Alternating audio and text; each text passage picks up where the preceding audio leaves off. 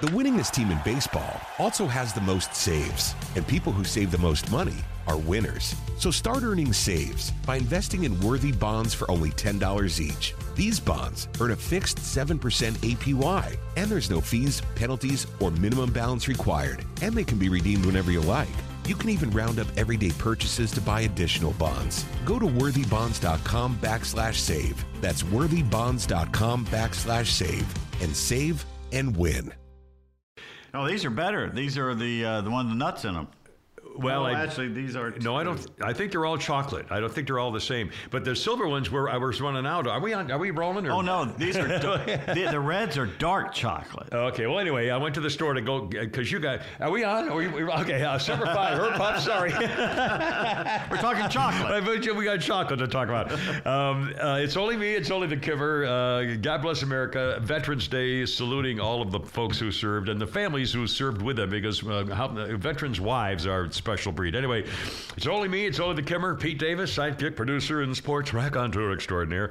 Holy crap at sports. I'm guessing a little later today. Already did it. Oh my God, man! Well, and uh, a, tea, a key tease topic of some kind. I was so happy to survive my movie experience that I did my movie, uh, movie review. review. on- Yeah. yeah, excellent. Well, we'll get to the best podcast sportscast in America. Holy crap at sports with Pete Davis and the mechanical angler flounder at the controls here at El Condo Flondo and uh, Podcat. Where's Podcat? Lucas is he around? Oh, in fact, we have a story coming up here in just a moment. First of all, we were mentioning chocolate. Um, as you know, I bring the boys uh, little chocolates every. I mean, Nestle Crunch, and I've been and lately I found one of these things. It's a silver. I don't know what the hell it's. It's a Nestle something individually wrapped Don't Nestle um, truffle, and so I'm running low. I only got a couple left, so I went to the store to try to find some. It's wrapped up individually. Anyway, we'll switch with Flounder. He doesn't You're care. fingering my I- I'm not fingering anybody's chocolate. um, so I found these that are a different color, but they're also truffles. So I'm hoping it's okay with you. These are dark chocolate. These are milk chocolate. Well, that, that's all they had. They didn't have I the silver ones anymore. chocolate. I, I, I was hoping I you prefer would. the red. Um, and uh, in fact, okay, before we get any farther, because we have more food news here, and also a, uh, a flounder thing, and it's Veterans Day. We got a billion things, and you have a blue box in front of you. Guess what this is? I can't imagine. Venmo. For our storefront. And we got. I don't know what uh, that means. We got a lanyard. well, what do we do with it? I have no idea what this does. They sent the us way. something? They sent us this thing, which looks like it opens up mountain It's a key fob. fortresses. Yeah, but for yeah, what? you don't need one that big. For what? Who needs something that big? No, no, it's a garrote. It's a garrote. Let me explain that. I don't to know what that is either. Yeah, so people who work in offices and stuff like that, they have to have security badges. Yeah, throw it here. I want to show them something. Oh, yow. Look Good at that. Look at that. In the dark. It's a James Bond garrote. oh, my God. You put it around their neck and you strangle No, it. so like Is that a, a killer uh, James Bond? I, I use one of those. So you put your key fob. That way, when you go to the door, you can just wow. boom, and you don't have to worry about like putting your- you're, you know, Pat the Super or whatever on the Yeah, one day at a time. I don't want to look like that guy. The But problem with me is, is my the, the wallet I had had when I Well, congratulations. I, what do we do with that? Is there a, is that there's a stickers thing? we can put up, and it's a Venmo where you people just uh, scan it and it goes right to your Venmo. I'll be darned. Well, in fact, shall I, can I do a quick Venmo thing right here? Sure. Um, I wasn't planning to do it here, but I'm going to now. We'll put it right here. Uh, here it is right now. Um, let me back up a little bit, just very quickly. And by the way, uh, again, we do have uh, the new Venmo thing to help the Kimmer Show podcast continue on, so we don't have to start charging uh, per listen.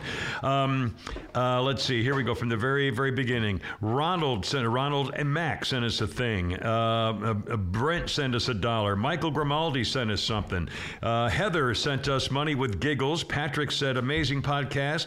Matthew Hangman sent 25 bucks. And Thurston paid us and said happy, happy going. Paul loved the podcast. Uh, ben sent something. He said my first cheeseburger this month. Denise uh, sent us money and then she sent us money again. Thurston Uh, sent us money? Yeah, Lana. Um, uh, ben. No, I didn't. I, did I say Thurston? I don't know. Uh, Love it. Lana. Sending you money. Uh, Bart, uh, Anthony, Sherry, Todd, Denise again. Um, uh, and so, thank you, thank, Thank you, thank you. And, and by the way, for the record, most people who send us, uh, two of the people on this list send us one dollar. And we'll take it. I mean, I, I'm not. We're not complaining. Most people say, you know, five bucks, ten bucks. I mean, there are some who have sent us some more. But uh, anyway, don't feel bad. Uh, we asked for a cheeseburger a month. If you could do that, three, four bucks a month, we'd love it. Anyway, thank you, thank you. Um, Oh, shall I do? Um, oh, before I forget, l- let me do this message thing. Our uh, my official elections babe, Lisa Kimmer babe, Lisa. Uh, she was the one who said it doesn't matter which way the ballot scans of the uh, when you put your ballot in. But she said also, I, we raised the question at our last podcast meeting, and she said, "Hey, Kimmer, yes, there will be early voting for the December sixth runoff." It could start as early as the week of November 21st, but because of Thanksgiving, it will probably just be the week of November 28th. Anyway, uh, we don't know yet, but there will be early voting. Again, which is okay with me if you go in person. I, am a little nervous about the whole mail dropping bundle thing, but if you go if you go in person and have a thing that goes in the thing, I'm okay with that. I'm sure we'll bring it up later, but Kari Lake, the update with Yeah, her yeah. and how all those day of drop votes. something? Yeah, so looks like she's got a chance to win. Oh, I thought she, her, her uh, again, the Democrat, her opponent refused to debate. She made no sense at all. She sounded like a child uh, when they asked her, "What does she know about the Hispanic community?" Well, I have uh, my uh, sister-in-law has a nephew, a niece who's a Hispanic, and I, I valued their community effort. I mean, it was just unbelievable. She's a child. We are the minority now. Common sense voters, we are like 30%. Know, we are outnumbered in every state except maybe Florida right now. And it's not it- South it- Carolina. It is not a question of bad candidates anymore. You can say, well, you know, they could have picked another. That, uh, doesn't matter. Fetterman. I mean, give me. I mean, please. There's, anyway, there's a great meme.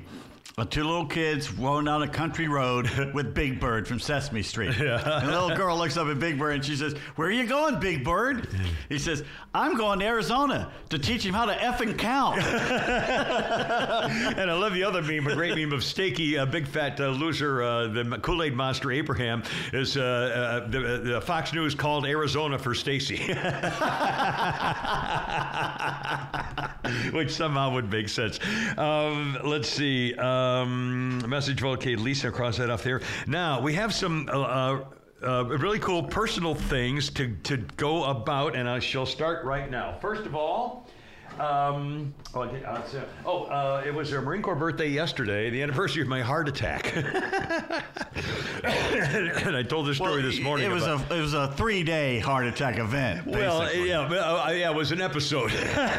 You only suffered for one day. The rest of us had to suffer with you moaning and groaning on the floor for three days. Well, uh, all right, just again in brief, I it was. I, in fact, Jennifer was visiting. If I recall, it was Marine Corps birthday. It was a Sunday, and I gave her my car. As I recall, I gave her my car to, to drive because she needed a car. So I gave her my car. I was going to get another one.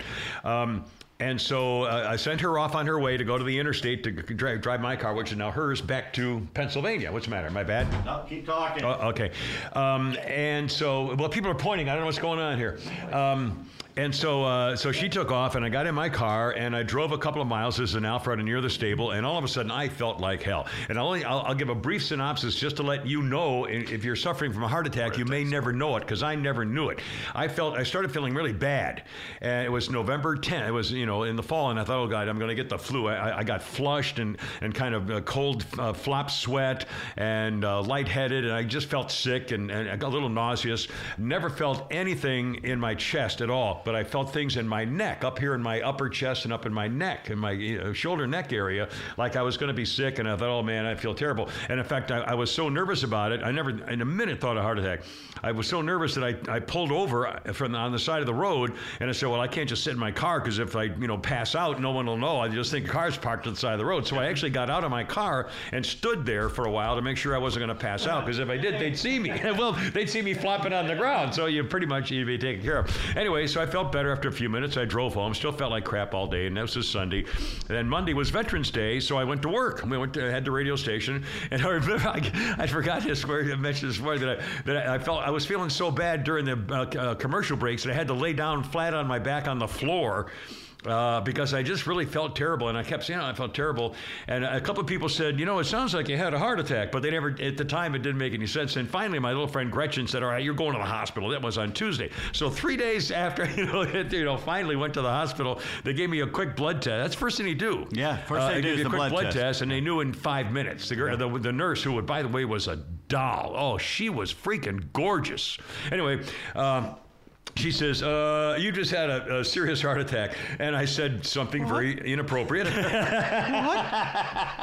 it wasn't what, uh, but anyway. Anyway, so so again, I, I, never felt it in my chest. I felt things in here and a cold flop sweat, and felt terrible. So just a word of the wise. You know what? I just realized what that you could have died right there on the floor, yeah, and no. we would have been talking, doing everything, and looking at. Well, it's time to get back. Get up, Kimmer. Uh, hello. get up, Kimmer. How, how funny would that have been? Oh. And again, the other funny part of it was we had been back to work five yeah, days. Five days.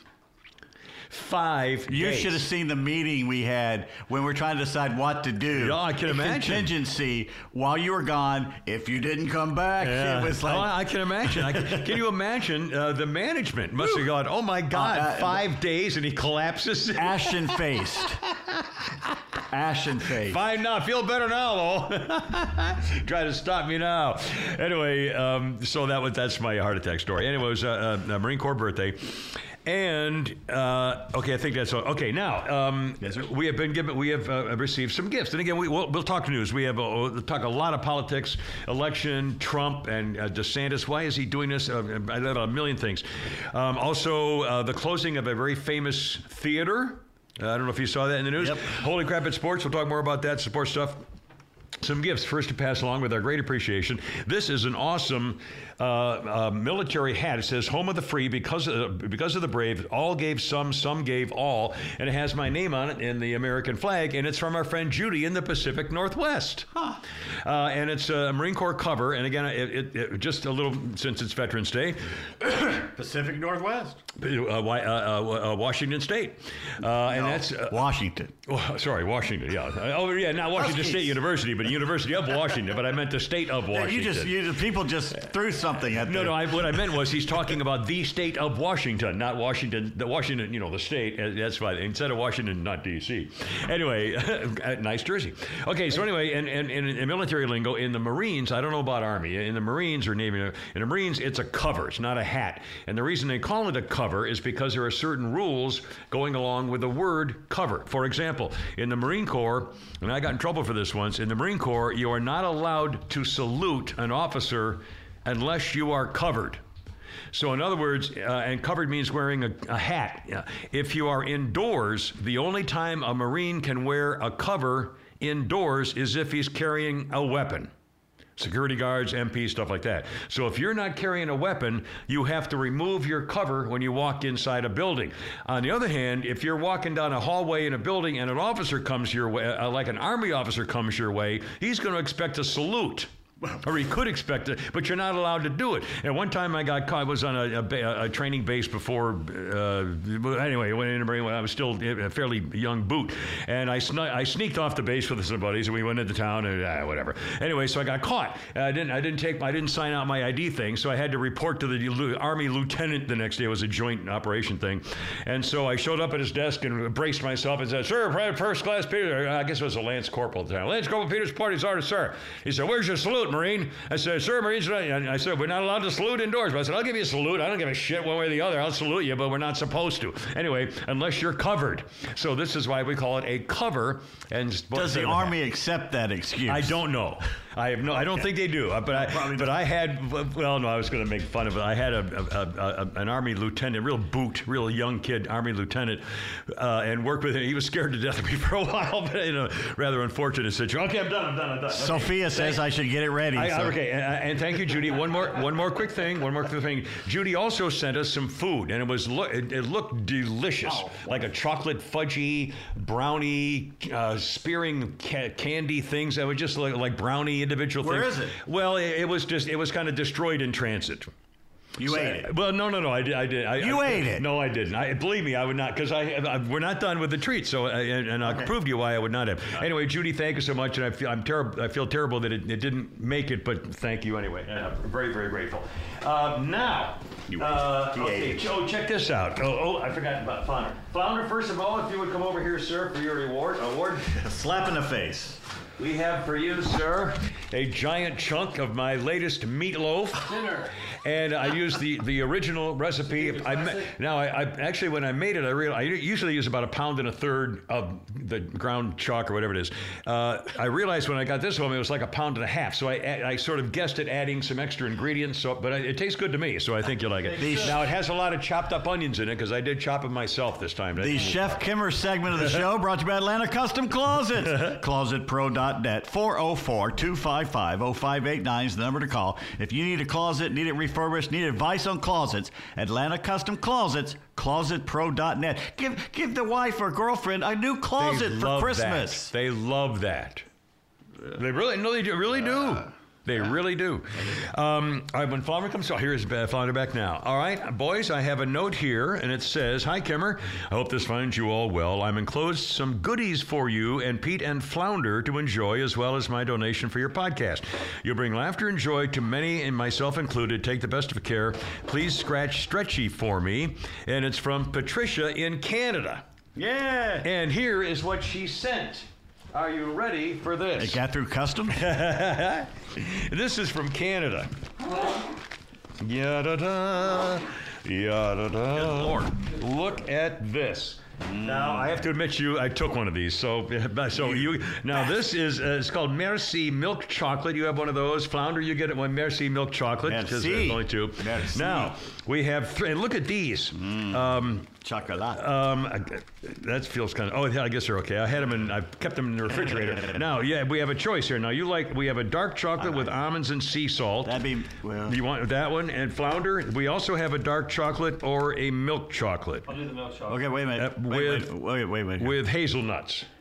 Sure. What's the other Or one? dark chocolate with the same as that one. That's those Wait two are the same. Wait a minute. Those two are the same.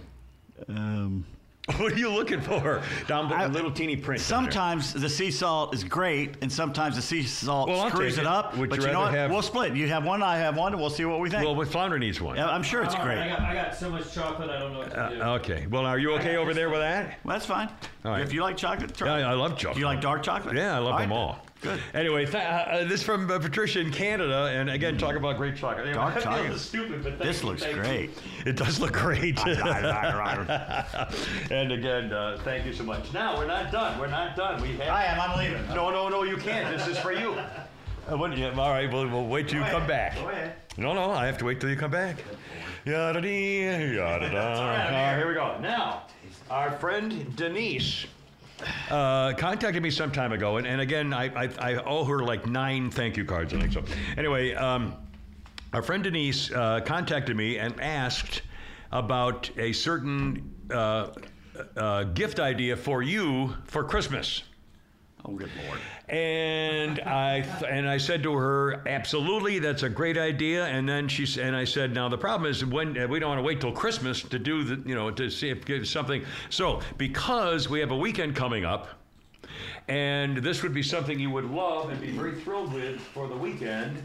This is from our friend Denise for you a Christmas present. Well, I'll wait for Christmas. No, no, no, no, no. You have to open it and use it because you'll you'll be glad. You can open it right now. In fact, you should open it right this minute. What, open it. up, Read the card. It's a microphone.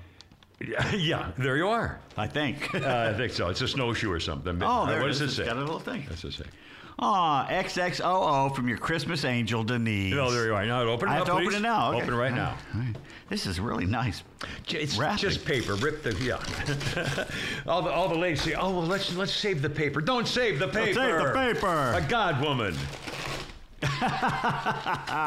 Excellent. Popular Mechanics. There you are. I miss Popular Mechanics. There, and we mentioned, remember we mentioned it a couple of weeks ago. How you, we used to, and me too. We used to get popular mechanics Yeah. as, like a routine thing, along with National Geographic and Very some, interesting. Uh, uh, Post and Life magazine stuff like that. Now I did. Uh, she sent, uh, sent it to me uh, to our address, which so I get it. You know, I get I get the copies first, and I did kind of just glance through it to see, and, and it's totally different from what I remember. It's not anywhere near the same format or publication flashy or topics or any. I mean, it's all biggie, glossy, big time Charlie. But I'm not even sure that to- I can really even relate to some of the topics. So you'll find it interesting because it looks like it's really way different than what it Yeah. used to be. Modern. What's that? How to make a professional potato gun.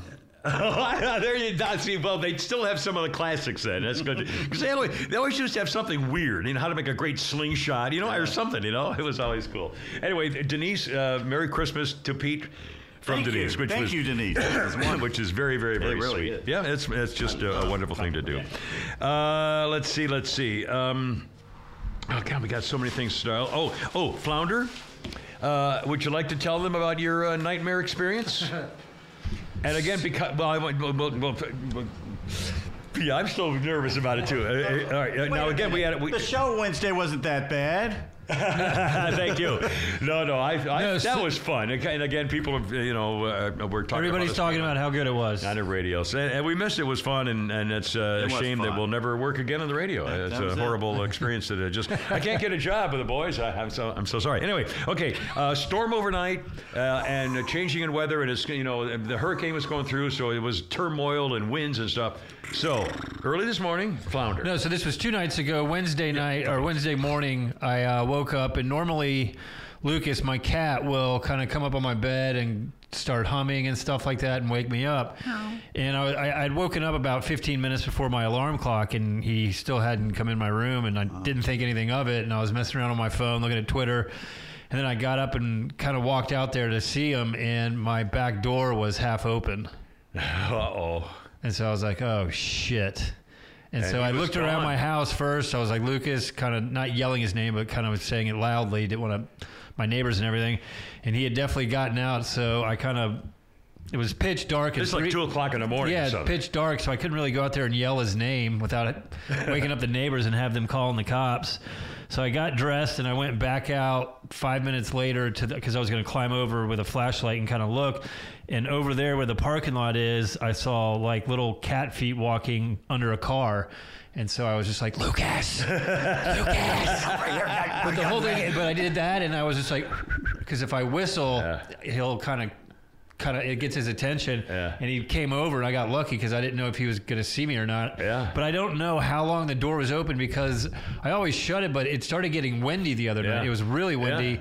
And I don't ever lock my door on the backside was, because I took my flag in, in fact, during the afternoon because of the, what that was going through there. Yeah. and so uh, that's what the, I was like, oh shit. The, And I was like, but you got him back. uh, yeah, I mean, I got lucky because I didn't know. Again, three in the morning, dark out, an apartment complex. That could have been and game you know, over. and thank God, you know, a coyote or a dog. yeah, or a especially around here because you're right. We're right by the river. Yeah. So I got look. I, first thing I did is I checked to see if he had any scars or cuts or anything like that. And I don't think he was out that long because he wasn't phased at all.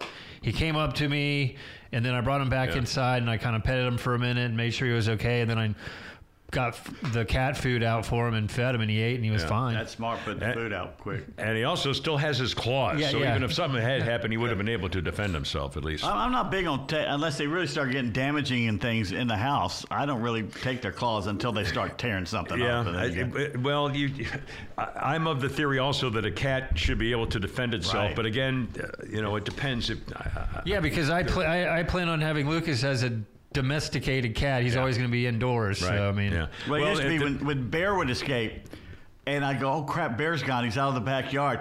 I had to go out front and listen. And whichever side of the neighborhood the dogs were barking, I knew where he was going because he was visiting every one of them. Aha, I'm out. You're not. Aha. Nah, nah.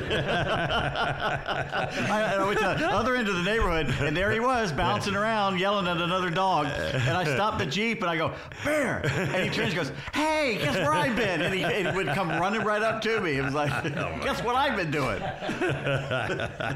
I love it. Uh, let's see. Um, uh, let's see. Where am I? Where am I? Oh, and so you got. Uh, he's fine. Lucas is fine, and, and our cat is back. However, the other Yeah. last night he was freaking out by the window. He wanted to get out again. He was like crawling Yeah, through that's the uh, danger. So now I got Got a taste of it. Yeah. So, but again, Taste of freedom. Yeah. well, no, it's true. uh, But you know, they. He's yeah, looking for the Underground got- Cat Railroad You now. got a taste of it. So yeah, now you got to be very careful. well, the funny thing is, is I mean, I'm sure if he would have, let's say this would have happened tonight when it's really cold, I Yeah. bet he wouldn't have gone that far. Again, I don't, oh, I. I, I don't know Yeah, because he's a, he's a kitten still. Yeah. And, Yeah. it's, and nothing scared him. If something scared him, he'd be careful to go out again. But now he's Yeah. what the hell? He got lucky because there's strays all around here. Yeah. Um, uh, let's see. Let's see. Maybe uh, he got some while he was out. Maybe. Oh, oh, you could have. Oh, um, I, I, I've, I've been complaining about the construction all over the place here and flat tires, and, and, and I've heard from so many people. that, You know, I have, they have three flat tires in the last two months. I mean, it's just uh, you know, debris and contractors and jackhammers and plates. And anyway, uh, and so and yesterday I went. I, I, I it was time for my. Um, a breast implant check, my ICD. It's a breast implant. It's, it's it's not it's not exactly a pacemaker, but it's like a it's, it's an ICD they call it. Anyway, uh, and so and normally the last time I, I went down to Piedmont Hospital, and I told you when I went down there, I'm never going down there again. I'm, I'm never going to deliberately on my own decide to go to Piedmont Hospital. The, the parking's a nightmare. The streets are a nightmare. The garages are a nightmare. You don't know where you're going. They're too narrow. You can't find. I mean, it's just horrible. Anyway, so when when I went the last time, they said, well, we'll, we'll come back in a year and I, or six months. I said, can you make it a year? And he said, okay, because that's supposed to. You're supposed to go They every six months. They have places up here. I, well, anyway, uh, well, they, no, they have they have one uh, at the perimeter. Perimeter, which I go to. that- well, okay, but if uh, for me, uh, going to the perimeter can be even almost as much of a problem. Anyway, I, I didn't. you want him to come to your house? No, no, no. I, the option for me then at that point, after went down to Piedmont, the guy said, uh, "I said make it a year," and he and I said, "Is there anywhere else I can go besides here?" He said, "Well, other place in Canton. You live in Alpharetta." I said, "I'll take it." Canton is not that far from Alpharetta. It's about it's like 20 miles where I have to go. Okay, uh, so I start off in the yesterday morning, and I'm driving up 400 to go to the thing, and all you get off, and all of a sudden, construction freaking everywhere. It took. I, I, in fact, I, I, oh, in fact, no. In fact, I went Hembree and then Route uh, 120 or something, and then I mean, and it was all construction, cones, plates. I mean, all the way to. I, I couldn't believe it. It took me an hour and 10 minutes to go 20 miles. I mean, yeah, anyway, and then I- and then Remind me never to take a trip with I you. I know, it's story of my life. You know, this is how my life is going lately. So I get in there, and, and, and my little ICD thing is it's in my chest. They they sewed it into my chest. Okay, and I've had it for I think five years, and it's good for another five or six more to go. Okay, cyborg. yeah. And, and when you get a check, they just they just pull the thing to it, goes clink, and then they can see the entire record of every heartbeat for the last year. I mean, literally, they can look it up. Uh, they can tell whether you had an incident or a little glip or something. So anyway, it's very very uh, uh, high tech stuff. Okay, so what the hell is? Oh, oh. So she said. Uh, uh, she, she looked at, uh, she I read the thing and she says, uh, "Do you have one of those uh, thing, the kid at home, right? Uh, in my near my bedroom when you go when you go to sleep, you're supposed to have your little monitor near you, within 20 feet of your Yeah. chest, and it's just a little plastic, small, you know, six inch by six inch plastic container thing, and it has a little beeping light and a little plug thing in the back. It's like a little, looks like a little." Thing. Anyway, and I said, "Oh yeah, I have that." And she said, "Well, it's not showing up." And I said, "Oh." And she and I said, "What does that mean?" She said, "Well, when I, when you go home, I want you to push the little heart uh, diddly diddly, little symbol, the heart symbol, and uh, it should start going diddly diddly diddly dee on each side, and you'll be fine. But if it goes to orange." God. I said, no, I, I, don't, I don't even want to know. I said, if it goes to orange and if I Dead just man. fall down, just call my kids and tell them I was thinking of them. The last breath I took was, I love my children. I mean, something like that. Semper Fi, I love my kids. And she said, no, no, no, no. And I said, well, I said, well, it's the story of my life. I said, because you know it's not going to, I mean, I just, here, you know, I just had a tire. I mean, I, I, and so I started to freak out immediately. And it's like, it's like, remember when I went to Comcast and, and I said, well, can I just plug the new box in? Well, no, we're going to have you get an app and then you have to learn. I said, no, no, please, So sure enough, I said, and she's a beautiful, sweet girl named uh, Shelby. Anyway, um, at the, uh, uh, um, it was a Piedmont Heart, something. Anyway, up there in Canton. So, uh, uh, so she said, no, if it goes orange, uh, then you'll, hey, I want you to call this number, tell them you talk to me. This is the iTex big time. I'm going, oh, Jesus, you know, I'm, I'm starting to have these nightmares right now immediately.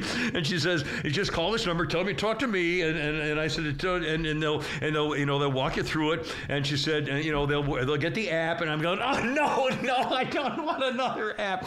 So anyway, so I, so I'm totally freaking out. She's, and, and, and they're so sweet. When I do this, the girls, hey, I, well, I'll take, it's all right. I'll take care of you. know, it's like, don't you cry. Don't you cry. anyway, so I go home. It's fine. It worked. It, it, it recycled and everything was fine. But just, it was just another thing. And it took me all, I mean, I blew uh, half a day just doing stuff, junk stuff. Did you tell her you used to drive a Shelby? no, I didn't. And you were willing to again? I was. I didn't say a thing. Let me drive you home. I said. Anyway, but but she was very sweet, and I. But again, here we. It's just I. You know, I figured I'm just. I'm. I feel I'm so out of the everything. Whatever. Um, And a reminder of I'm going to be, as we speak, it's Friday, Veterans Day, the 11 11 of 22. And uh, tomorrow morning is the 12th, and that's the morning I'm going to be the guest uh, sender offer of a 5K charity race for uh, the American Legion Post 29 in uh, Marietta at Marietta Square. So if you're up in, early in the morning, it's like 7, we're going to kick them off at like 7.30 in the morning. Uh, and it's a three, a three mile race, basically a 5K race. And then we'll give out awards and uh, uh, meet the crowd and stuff like that. So anyway, if you're up in the morning around Marietta Square, um, I'll see you on Saturday. Uh, and I'm, I, I told I, I, Jim Niarchos, you know, uh, uh, the door guy, and I said, I said, Jim, you know, I'm not a, a spe- I'm not going to give a speech of today. The people of America demand a better, you know. I just that's not. I'm not doing that. But he said, No, no, tell your stories and have. And I said, Okay, Oh. I'll just have some fun. So uh, anyway, whatever. But that's tomorrow morning, just for the record. Please do not tell your hard story if you're going to. No. Don't don't do it. Those people don't want to hear that. trying When, to, to let people know that they may be having a heart attack and just never know it because I never knew it. Oh, I meant the other hard story you just told. Uh, sorry. Which one? Uh, hard story. Any of them. These people I- don't want to hear about a heart stopping when they're about to run a. Well, they race. said they said I should have been dead. I mean, I should have you died. Yeah. And I didn't go to the hospital for two days. That's pretty reasons. stupid. That is really stupid. Anyway. We told you to go too. Everybody told you to go. well, it was Veterans Day. I wasn't going to leave on Veterans Day. I had to do the show, you know. Anyway, so whatever. All right, now um, let's see, let's see, let's see. Uh, being a Veterans Day, can can we do a little veteran stuff, just a little military stuff? Sure. Is that, is that okay?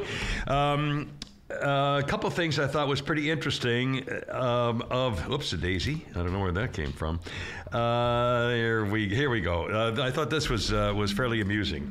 Some people you may not have known actually serve their country in uniform. How about Ice T? Wow. The uh, Law and Order SVU star and rapper Ice T, whose real name is Tracy Marrow, served four years in the Army's 25th Infantry. He enlisted in 79 after graduating from high school in Los Angeles and left the Army with an honorable discharge. Uh, Ice T, Clint Eastwood, uh, Dirty Harry, Unforgiven, all the stuff, uh, was drafted into the Army for the Korean War. Uh, he was a swim instructor at Fort Ord, California, and he was in a plane crash at Point Reyes, which culminated in the lifeguard serviceman swimming to shore, Clint Eastwood. And it crashed when he was in the Army. Steve McQueen. Uh, served in the Marines from 1947 to 1950. Wasn't exactly the role model you might want to expect for a Marine. he was busted back down to private seven times. He got promoted seven times and busted seven times. Uh, he's quoted in his own book, American Rebel The only way I could have been made corporal was if all the other privates in the Marines dropped dead. Not exactly an honorable uh, thing. Elvis Presley, of course, was in the Army. He drafted in the Army in 1957. Uh, he said, People were expecting me to mess up, to goof up one way or another. They thought I couldn't take it and so forth, and I was determined to go to any limits to prove otherwise. And he did. He was a very good soldier. Uh, he could have gotten out of it, and he chose to uh, serve his country, and he did. He was in Germany, basically. Morgan Freeman was a radar technician in the Air Force. Um, he joined the Air Force, took it immediately when he arrived there, did three years, eight months, 10 days. Took me a year and a half to get disabused of my romantic notions about it. Morgan Freeman. Uh, George Carlin. Uh, was in the Air Force, trained in aviation electronics. In there for three years, he was discharged for poor conduct. it was after his military stint that Carlin pursued his comedy dreams. In fact, when he was uh, stationed in California, I believe, or uh, uh, Nevada, maybe someplace, uh, he started. He, he was doing a part-time gig at a local radio station, and that's he kind of that's how he got into comedy.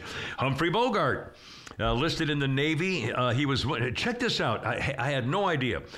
Humphrey Bogart was wounded when he en- uh, enlisted in the Navy in World War One. Uh, during his service in World War I, Humphrey Bogart was hit by a shard of flying shrapnel, which gave him the scar on his lip and his signature lisp. Because he was wounded in World War I.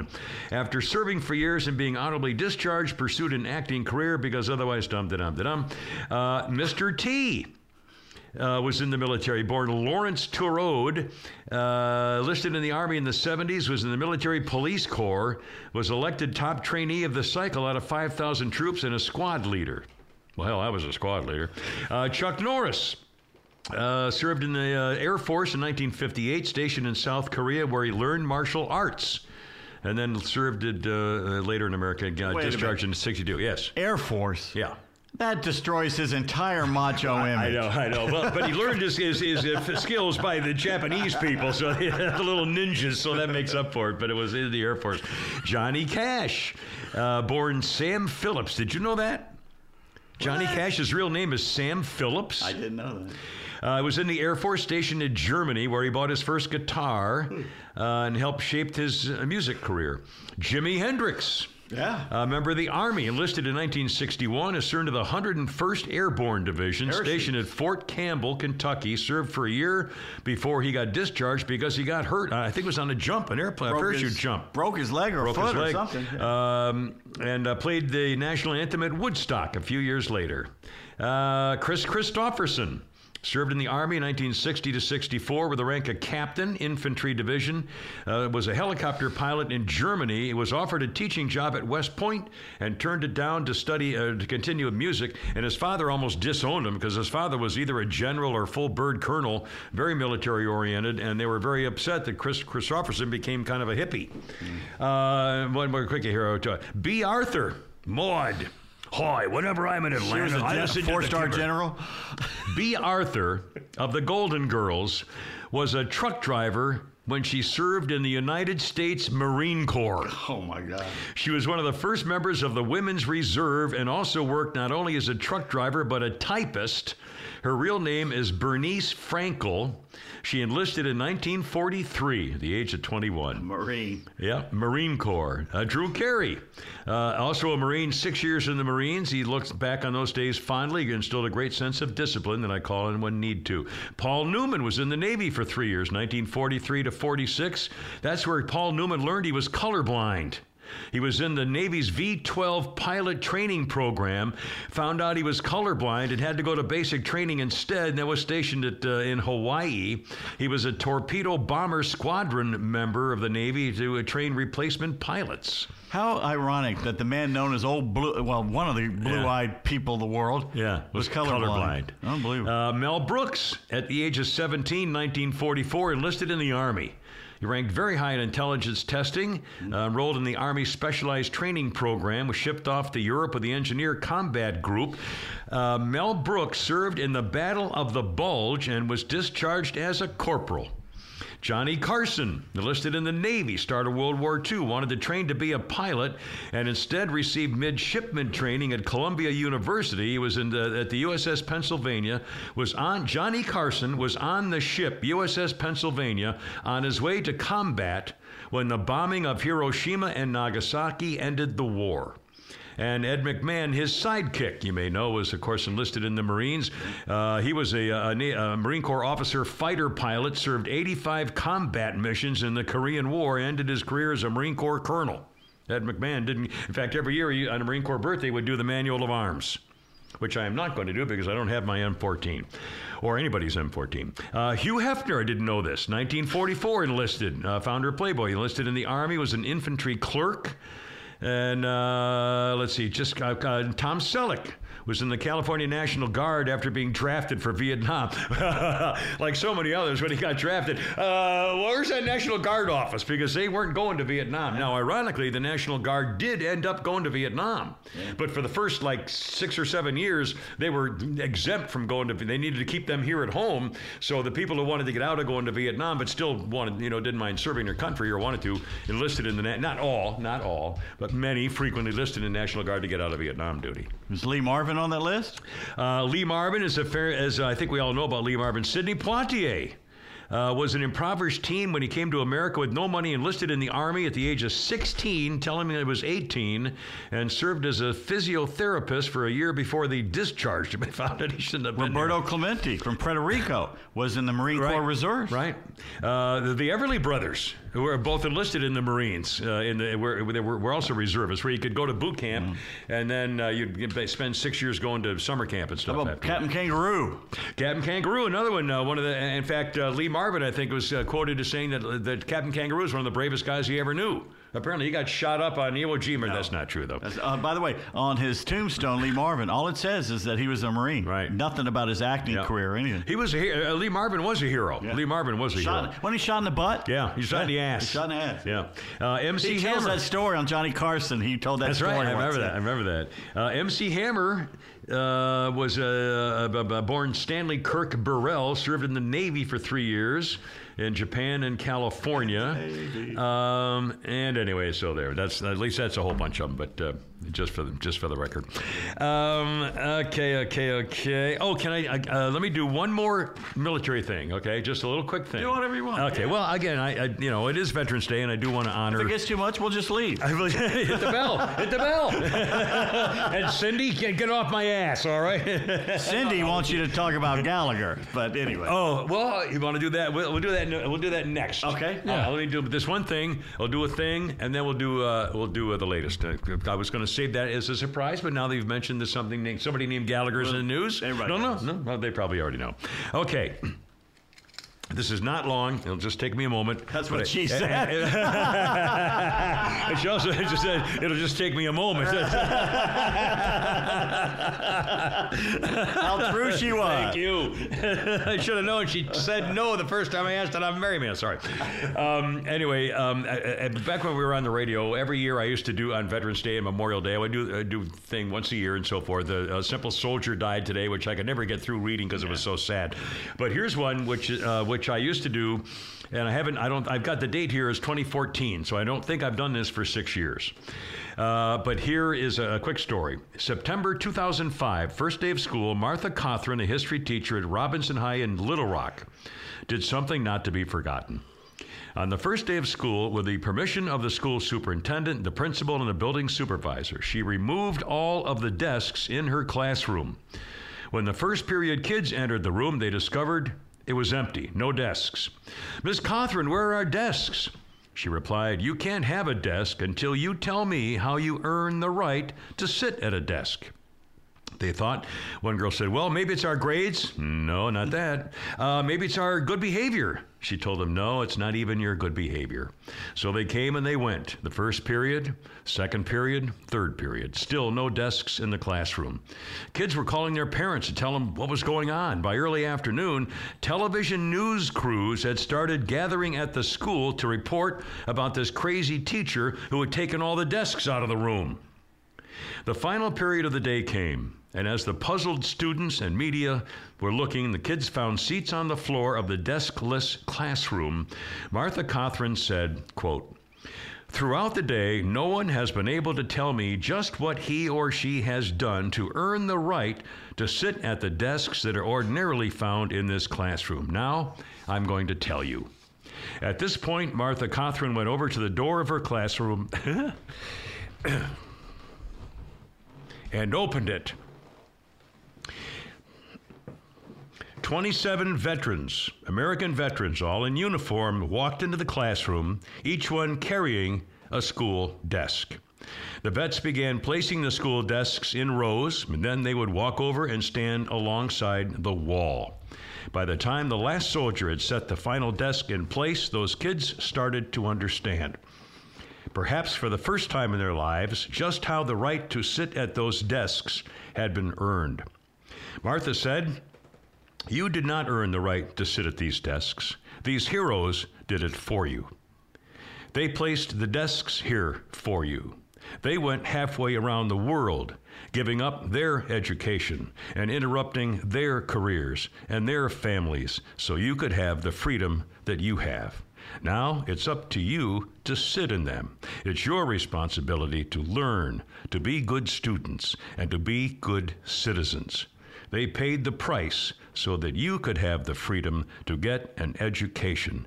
Don't ever forget it. And this is a true story. This teacher was awarded the Veterans of Foreign Wars Teacher of the Year for the state of Arkansas, and her father was a POW from World War II. Okay, I made it pretty much through there. I'm, I'll be damned. Did they ever let the kids out from under the desk when they put the desk on top of the kids? Well, they made a, mis- a couple of mistakes. They're Marine. They were trained. They were, you know, I used to that kind of stuff. It was very, very. What year was that? It was uh, 2005. No, what year was that? Uh, 24. Did I read it? No, no. No, what it year happened in did she do it? 2005. In the year Oh, okay. 2005. Central. So this was yeah. And uh, That's where in Little Rock. That's where my my father it and my aunt went uh, there. Yeah. Robinson High School, Oh, Robinson Little. Rock. Oh, okay. Robinson High School, Robinson. 2005, first day of school. Wow, surprised they were uh, well. Surprised in Yeah. 2005 they But what allowed a- someone to do what that. A great you lesson.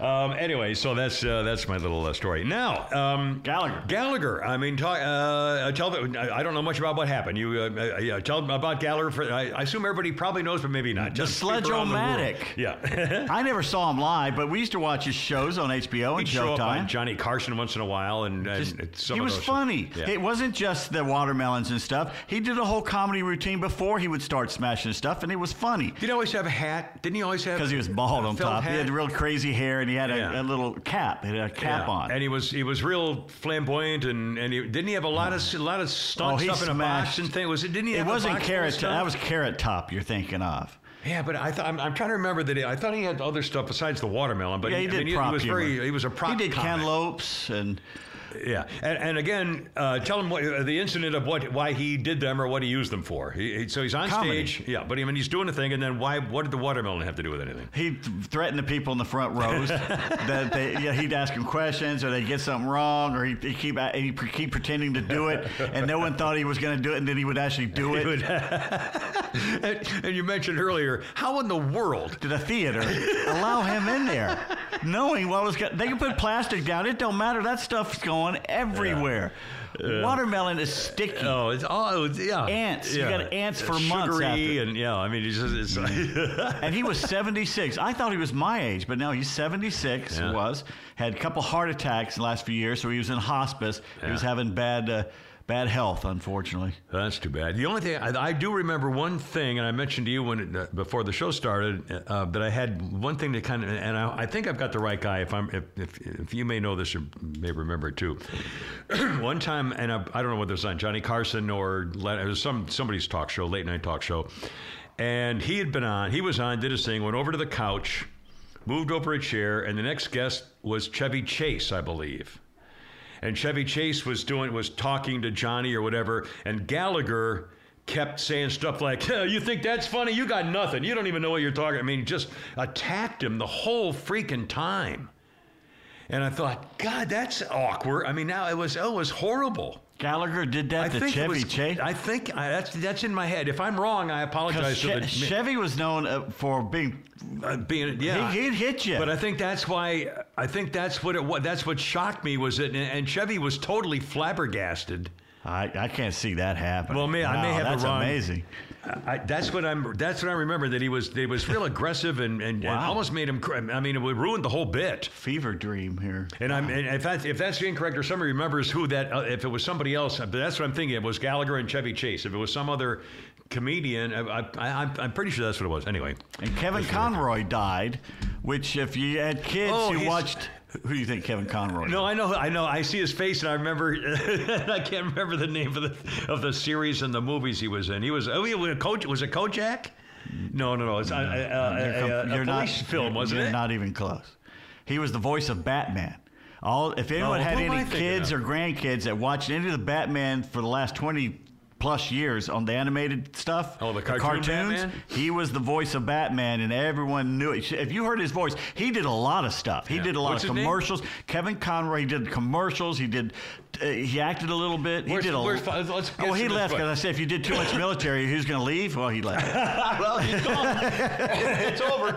anyway, well, when he comes back, let's because I see if we don't. can I find can't some. think of who you're talking about. I can't think of the voice. If you hear his voice, you probably would recognize it from commercials. hey, Well- we need uh, the voice of Kevin Conroy doing Batman because he, away. yeah, he passed away. Uh, can you, if can you, had see kids, if you, you, can know. find that just because I can't remember what it sounded like. So we're trying. to... Are My you okay? Is everything all used to right? watch that. Yeah, yeah. I was uh, checking on Lucas and my brother brother. Is he still okay? Yep, he's- Your brother's here? No, he just he was giving me a buzz. He had, Oh. he's gonna swing by here and grab something, so I put it. We'll out. bring him in. When he comes in, we got to talk. We, we, Yeah, he's- he's got, he's working. He's just kind I don't care if he's working. Get his ass in here. By the way, there was a guy. There was a guy standing outside the window for a while there while you were talking. It was- A guy standing outside the window. Yeah, because the pro- the the trash is one building down, so people uh. over here cut through the back all the time. You must have been. What the I hell have is to going- entertain the neighbor's wife now. All right, well, well, Flower's going to get the voice of uh, Kevin. Con- was it Kevin Kevin Conroy? I believe was his Conroy? name. Kevin yeah. Conroy, and because I don't, I can't remember what Doing his voice Batman, sounded like, just out of curiosity. Um, and we got a whole bunch of news here. I'm going to talk about the Trump DeSantis business. Uh, President pervert who showers with daughter, and uh, by the way, he said, I'll do this one thing before I forget. Um, I heard a message of his voice, uh, President Crime Family.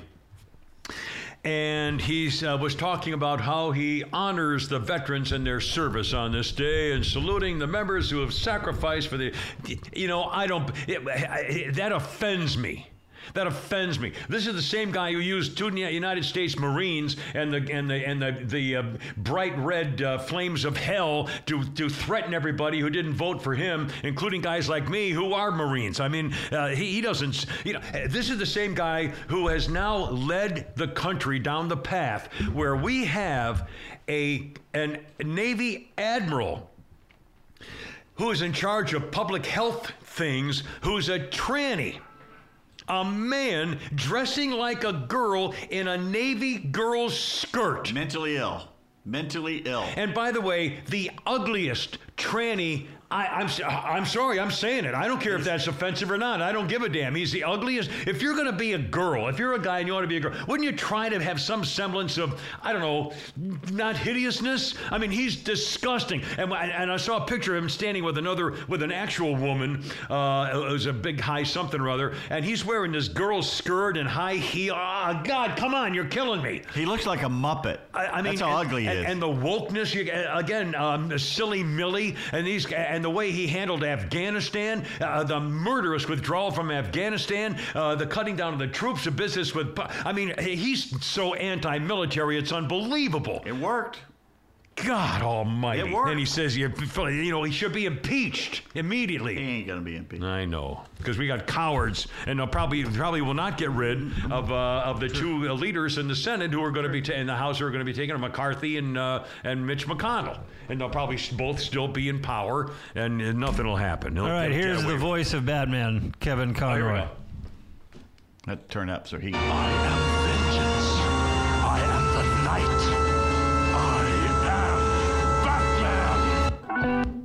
Okay. he was screaming there, so Yeah, but a still. Yeah, Yeah, let me see if I can find a better yeah, one. see if I maybe one of his commercials. Because It's a very distinctive voice, but he was bad. There's a lot of music in the background on that one. Here we go. Here we go. Yeah, here we go. Not safe here. No one Don't worry about me. You're needed out there. I've been doing the character now for 20 years. The audience knows him as well as I do. They would know in a second if I did something inauthentic, and they'd call me on it. I recognize People it. He's serious great about voice. that. Oh yeah, I'm sure of it. I'm sure of it. Well, that's, that's you know he's made his living that way. Probably a very nice living, I would think. Oh yeah. And remember, you know, the guy was this, and now from out of the heavens. The guy does all the movie trailers. In- in a he made world. like a million dollars, a, a, uh, you know, every six months from going into the studio, you know, twice a week. To, In a world that brings you far away in a galaxy. he was great. He was. Anyway. And that's what he did. He he that sucker was a millionaire. Yeah, well, God, yeah, absolutely. I, I was in Vietnam with a guy named Gary W. Gears. Gary W. Gears. God, he had the great, he had the deepest, greatest hmm. Pipes.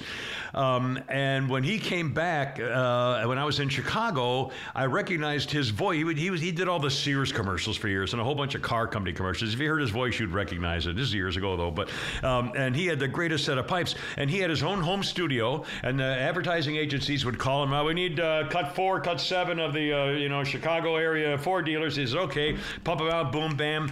Two hundred thousand dollars. I mean, just- he would just rake in the money from the advertising plan, and that's you know, again, God bless him. no, I never uh, thought about doing that. Anyway, um, oh, a veteran, being veteran. I don't know why I, I I I was complaining this morning on the radio, one zero six three, by the way.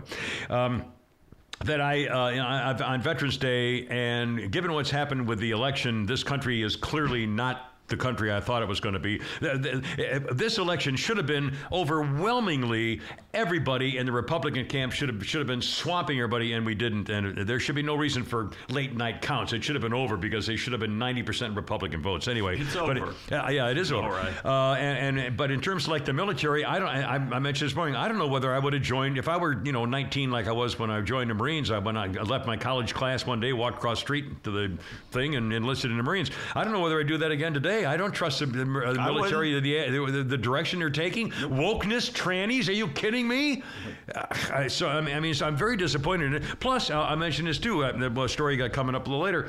A federal judge has apparently, for, probably maybe for good, but certainly putting a hamper in it, has blocked uh, President Pervert's student loan payment, you know, bribery program. I mean, who ever thought that that was legal? It's not. Even the judge said you don't have the power with one finger to change the laws of Congress. I mean, he said he clearly said you can't do this. Unconstitutional. Yeah, you know, you don't have any right to do this.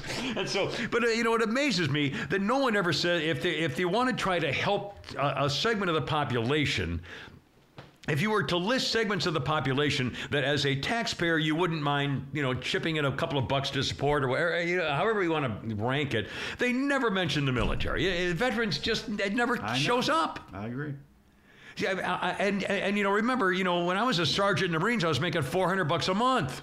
And I got free uh, housing with 25 other guys, sure, but you know, for free and food. But I mean, still, yeah, I mean, it's, uh, how about veterans loans?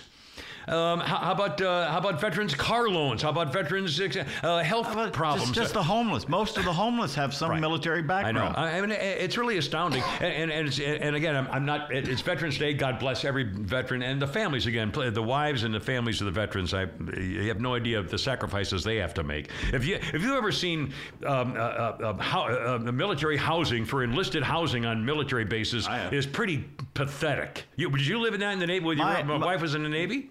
Uh, were you outside? No, camp? we, we, we got a bungalow on the beach, but we, when we first got to San Diego, we stayed at a base in a really bad neighborhood. And it wasn't that bad because uh, they were taking care of Yeah. them. The Navy in San Diego was treated a little well, better. that- San Diego with all the officers walking around. But we refused. base. We refused to live because Coronado was nice, but it was Yeah. too expensive.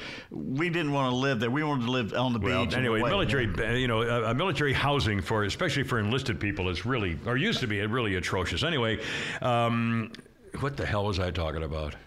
Help it out uh, with uh, money instead of giving it to students. Oh, Yeah. Uh, I I mean, again, you know, why would you pick college people who went to Harvard and Yale to study genders, you know, and art history and now can't use their education? Why would we help them out? Why would a truck driver pay his tax money to help out someone who went to Princeton? I mean, it's just uh, the whole thing. But again, um, it- it- and again, if, if, the, if, the, if America really cared about its veterans, about its military service, everything would be different. Well, you wouldn't have to worry about waiting seven months to get a, uh, you know, an operation or waiting in line for, you know, eight hours or three days to get an appointment with a doctor to see whether you're going deaf or. I mean, whatever. It's just, it's just atrocious. Just atrocious. So I spent an afternoon one day going through a military hospital and just look at all the veterans in wheelchairs who are just sitting out in the hallway just with nothing to do, just sitting there like this. That's their life. anyway, so uh, God bless the veterans, and let's. I mean, we got uh, uh, again, and this president. I mean, it just irked me. I, I heard it coming in. I was in the car and I heard the soundbite of him saluting our honorable veterans for the service, and I thought, you and your tranny and your Afghanistan withdrawal and giving it his enemy and you being a coward, and he's meeting with the Chinese premier right now. What are you trying to pay him? He's probably bowing from the waist, and he probably gets his money that he's owed every month or something. Uh, God, if they don't go, if they don't investigate some of these scandals. We, we lost. We lost. We're the Uh, we did minority now. Uh, we did lose. lost the country. And I I don't have- know if we get it back. You know, I mean, it's amazing to me after all the, of the last two years when almost 80% of the people in the polls all say we're going in a very bad 75%. direction. I mean, uh, 75. uh, uh, then how could you vote for Democrats who are responsible for it? But the women, it was all about abortion. For the women, literally, it was they, they screw your kids, your grandkids, their their education. You could give a shit. You wanted the right to keep murdering babies, It's- and that's what you voted it's, for. It's unbelievable. And literally, that's forty-four percent said that was why they voted Democrats. It was all about abortion. So I I mean, I'm evil. just, I'm appalled. I'm just, yeah, uh, it is evil. It is evil. Um, Oh, did you in Montana? Oh, What they voted for or not okay. for? The law, the law in Montana. Okay, Montana um, had a law uh, to vote a, a law that would say that people thought was going to be uh, uh, preventing doctors from. Uh, per, uh, uh, per, uh, that would prevent doctors from performing abortions. That, that's what they thought. The women who voted against this bill thought that it was going to stop them from getting abortions, I think is what happened. The bill said, basically said if a baby is being aborted but lives, the doc, it said the no, doctor. not just aborted. If a baby's But- but born said alive, miscarriage. born alive, even an abortion, or a miscarriage. Uh, the law, the, the the law was about the doctor whether he would have the right or the obligation to save the baby's life, and the and the, the the law was interpreted to say that if a baby is being aborted but he comes out alive, you shouldn't have to force the doctor to save it. Because it was an abortion after all, so let it die, and the pro- and, and they voted for that. So what they basically voted for was a bill that will that do I understand this correctly would not allow the doctors to save the life of the live aborted fetus. The bill that they did, they, it was voted down. It was the bill was to save the babies, Right. And they voted it down. because they were afraid it meant that no more abortions. That and the fact that Montana is now full of crazy Californians. Yeah, I know. Who have moved there. yeah. Well, the governor have just had a fight over the, whether boys should play on girls' sports teams. Remember, she got nailed for that. That South Dakota. Oh, well, same thing. Uh, speaking of the TV show. Uh, We're have a geography lesson after the show. We're gonna map out. but again, well, South Dakota, same thing with people from California moving. I mean, uh, no, no, no. Dakotas no one from California is moving to South Dakota. Oil workers, Yeah. maybe, but, but, but anyway, uh, but, uh, but the fact of the matter was, it was because they thought it was an abortion bill, and it was actually a bill to allow doctors to save the baby's life. or they're just evil. Uh, uh, Even in a miscarriage, I it wasn't just abortion. It was if you, a woman says, "Oh my God, I'm having a miscarriage," but doctor, you can't save that baby. I mean, I know. oh my God. Why don't we just say, c- cut to the chase? We're Sparta. We get a girl baby we don't like or any baby that looks a little different. We take it out on the hillside and leave it there for the jackals, the hyenas, the, the wolves, the coyotes, the buzzards. Well, in Tahiti, they used to uh, uh, take the little girls and uh, throw them in the ocean, take them to the ocean, have a little ceremony, and put the uh, baby, newborn babies in the water. In China, they'd abort them. The Oh girls. my God, um, uh, people are nuts. Colorado is voting to allow psychedelic mushrooms. See, see I, I'm on the other side on that one. Uh, I, I can't drink anymore. I you- can't do. Yeah, but can you stimulants. imagine people driving along and getting pulling pulled over on the interstate? Uh, uh, yes, sir, officer. Uh, you know how fast you were going? Uh, no, sir. Nine. you know.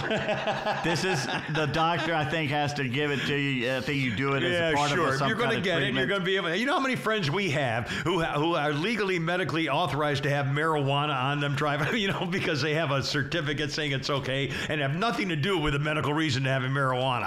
so, I mean, you know, it- I mean, it just figures. It, Well- it's legal, and you know that I don't know. I just thought it was. I mean, next you're going to legalize LSD. I mean, psychedelic drugs are dangerous. Jesus. This is more of a psilocybin mushroom based type, natural, like the Native Americans do. Yeah, well, it's- okay. this is not a It's like manufactured- CBD oil. You're telling me? Is that It's what you're not saying? manufactured by some crazy lab guy doing LSD. Yeah, but still, just the fact that they're going to legalize psychedelic mushrooms, I thought They're already they're already hysterical. legalized in Colorado. Co- uh, Oregon he's has no. saying. That Oregon's uh, Colorado's voting on it now. Oregon already has legalized uh, stuff. But like the that. thing is, is like what they've done now is it's not like you just back in the day where you'd have a bag of literally mushroom Yeah. and caps and stems. Now they they grind it down and put it in capsules, so Really? you're able to. You know, if you, if you if you want to, you can monitor your doses. So if you want a very light dose, it's a nice You know, little. it's not a if you- the, thing, the thing is, it, it's not like when you do it with a lesser amount, it's more just a nice little happy high. It's not like a serious what what Okay. what am I seeing and stuff like we that. We have a former coworker I was gonna say- who put himself through a certain college in South Georgia by picking mushrooms at night yeah, and selling well, them. Yeah, it's you know, easy money. but you know Especially what? when you lived out in the country. If you I get would- the right mushroom. Yeah. the wrong one. uh, do they, do they, in fact, do they grow psych? Can you find psychedelic no, it's, mushrooms it's, in the wild? it's on. yes, it's grown all over Georgia. Yeah, because it's grown. on It's in cow shit. Really. Oh yeah. You just better pick Well, the right you one. If you pick the wrong one, you're dead. Yeah, that's that's not good.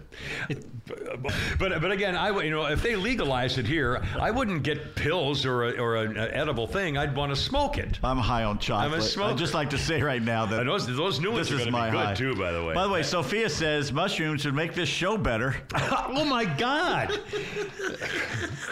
Sorry. I, there are times I wonder why Sophia listens because she usually doesn't have something nice critical. to say. Hey, Sophia. no, no, she's a long time listener. Uh, that's right. She's just, you know, Yeah, thinks it could be better. Fisca. With psychedelics. Oh my God, man! Uh, one more quick newsy thing. Oh, a couple, two quick newsy things, and I want to talk more about personal stuff. three quick news. Three quick. Oh, you got one also? No, I'm just okay. counting. Uh, well, one, two, three. Um, One. I, I, saw, I saw an interview this morning with JonBenét Ramsey's father. Wow. John Ramsey. Why? I thought he was dead because She's he dead. because uh, Patsy died of lung of uh, breast cancer. Well, I meant John 20 Benet. years ago. No, JonBenét died yeah, on the Christmas evening 26 years ago. And he's cold file. Do you realize? Again, it was. A, if you don't know what it is, Google it. I, I don't want to talk about it. It was so brutal. She was a little teeny beauty queen. Was she five, six, what, seven, or whatever years old? Beautiful little blonde girl, and they dressed her up like a French hooker, Yep. and little, you know, high heels and little band-aid. I mean, you know, stripper uniform. I, I made me. It was disgusting. The ch- you know, children girl beauty contests to me are ju- are, are just are, are, are, are, are, asking for child molesters to know. watch their pa- I mean, anyway it was, it, to me it was it made me cringe the whole idea okay so what happened uh, in her house it was a christmas night or christmas eve whatever they found her in the basement, had been tortured, tied up, and all. It's just horrible, horrible, horrible. Um, and uh, uh, uh, they have, uh, among the evidence, other than the ropes and the things, was DNA. It has never been tested. Why? Why? The Boulder Police Department never called in any outside agencies. Why? They never tested the DNA. That doesn't make any sense. And of course, they they they thought it was Patsy Patsy Ramsey did it. They thought the father John did it. They Brother. thought the brother did it. That was and the latest one was oh the brother we got caught the brother and apparently he was cleared because he didn't match something that did or whatever. But again, they never. I, I, I'm I'm flabbergasted. Twenty six years and they're opening a cold case investigation of JonBenét Ramsey's murder. Wayne and I did a ghost hunt in her cemetery, John. Benet's Yeah, I, I remember you telling me. Yeah. Unbelievable. Did you see her at all? She wasn't. No, no sorry. Um, anyway, I thought that was appalling. Also, uh, just came out this morning. Uh, our friends, uh, the Nazis at the FBI, uh, apparently had uh, informants and secret mole informants inside the Oath Keepers. One of the Oath Keepers' vice presidents was an FBI mole informant. And two things about that. Therefore, they kn- the FBI knew. He apparently knew and passed along to the FBI all the information about what might be happening January 6th. This was months before January 6th, like October before January. Uh, and so they knew all the information that was going to be happening about the Oath Keepers. Also, the FBI had uh, a- secret informant mole in the Proud Boys. Uh, and the Proud Boys uh, FBI informant was telling the FBI that they had that there there were no plans to attack the Capitol, but there was some bad talk and things were going on. Uh, but there was a chance that someone would want to would want to attack the Capitol. So let me ask you this. Then why didn't the FBI have security in place? Why didn't Nancy Pelosi allow security or the National Guard or extra police to be at the Capitol since everybody, including the FBI, knew that there were some people planning to at least be there and maybe cause some trouble? And yet they didn't, they didn't wanted stop it to happen. They wanted it to happen. Yeah. That's why Nancy Pelosi didn't put any security on January 6th because she knew there was going to be a problem. And the FBI knew there was going to be a problem and wanted it to happen. And, and the, the guy, what's his name? Ray, uh, what's it? Epps. Epps, Ray Epps. Whatever happened, you know, the guy was saying, make sure you go in the building. Don't forget, you got to go over here, here, and here. He led the thing. He's never been charged. He was one of the FBI agents. In, uh, informal agent, mole. I guarantee it. Sue me. Tell me I'm wrong. Put you under freaking. Oh, well, that would they lie through their ass now. Yes, oh, there's care. no bias in the FBI, says uh, Chrissy Wray, the uh, the effeminized FBI director. Oh, there's no there's no bias in the FBI. No, Uh, no. most people think the FBI's Oh, fine. God. The FBI's doing a great job. Disgusting. Disgusting. Why didn't they stop it? If they knew it was going to happen, and when, the first incidents happened, they should have had their SWAT teams ready to go in case there was a problem. They should have been right there. It never should have escalated. FBI has a long history of doing really horrible things. Ruby Ridge, let's go name a couple. Uh, MLK. They all Oh my God. The files on him? Listening to him having sex in a, a motel room in Memphis and stuff? Oh my God. Anyway, okay, well, we'll talk about uh, I know. Uh, hold on. I want to brag about our friends at flagco.com. That's right. In fact, I have a flag flying beautifully out there. Uh, and, and- in fact, I, I put some video of it the other day. I got it from flagco.com, and it's beautiful, and it's still beautiful. It looks brand new. Yeah. Uh, and on my, my uh, I have it on my upstairs deck, and it's uh, and it's my deck is western exposure. So all year long in the summertime, the beating sun is right on my flag, and it still looks brand new. It's just fantastic. Uh, but again, uh, just in time for uh, Christmas and the holidays, flagco.com. I'll give you their phone number here in a second, but on the web it's flagco.com. They have the Starry Night flagpole Christmas lights. Everything but the pole to create the Christmas tree of lights. You need a 15 to 25 foot pole, or they can custom build one for you. They have cool white, warm white, red, blue, multicolor sets of lights. Uh, they have a mini version Starry Night that everything, including a 10 foot pole. Uh, the second item that's really hot right now this time of year is the trailer hitch flag pole kit. They have them in single or double flags, and you can find out more about that at flagco.com. And don't forget the 20 foot telescopic pole with wheelbase, perfect for tailgating. Uh, the base actually slides under a tire to weigh it down. When the game's over, it collapses into a nice little package for the following week. Uh, and oh, uh, don't forget, flagco.com is also looking for, they need some people to work in the warehouse.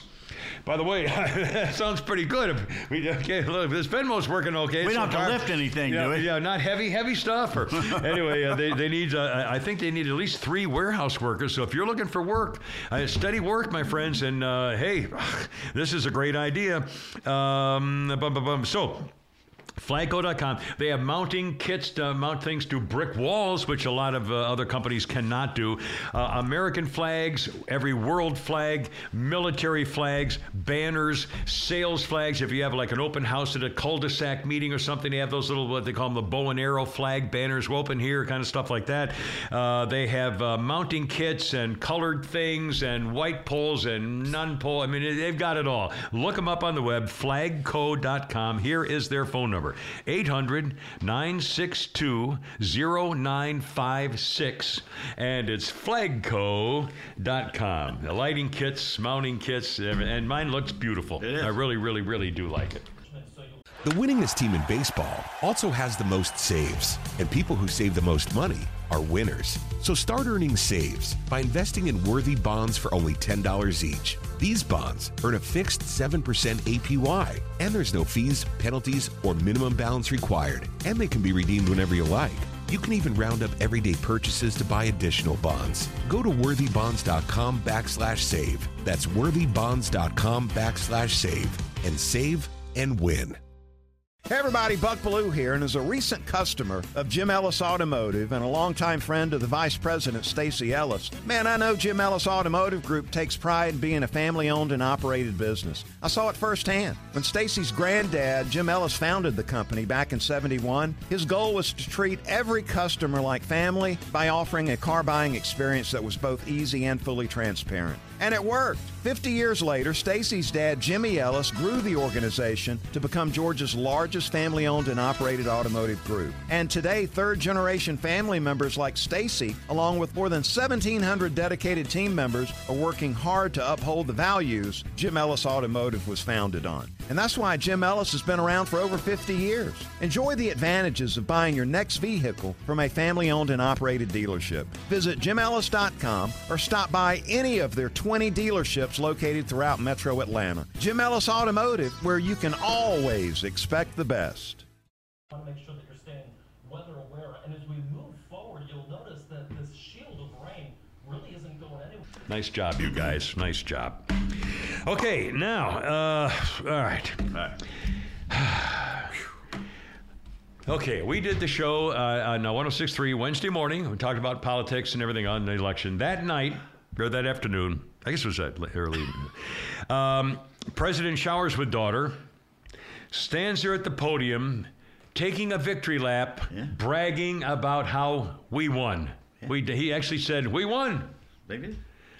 Uh, and the more I saw him, he, uh, by the way, he also did his typical thing. He, he was talking about the war in Ukraine against one of the major cities and mentioned a city in Afghanistan at the time. we went, oh, it was fairly amusing, you know. But again, nobody called him on it. Uh, well, Montana, South Dakota. Well, I'm not the thing. president of the United States. Don't vote for me then.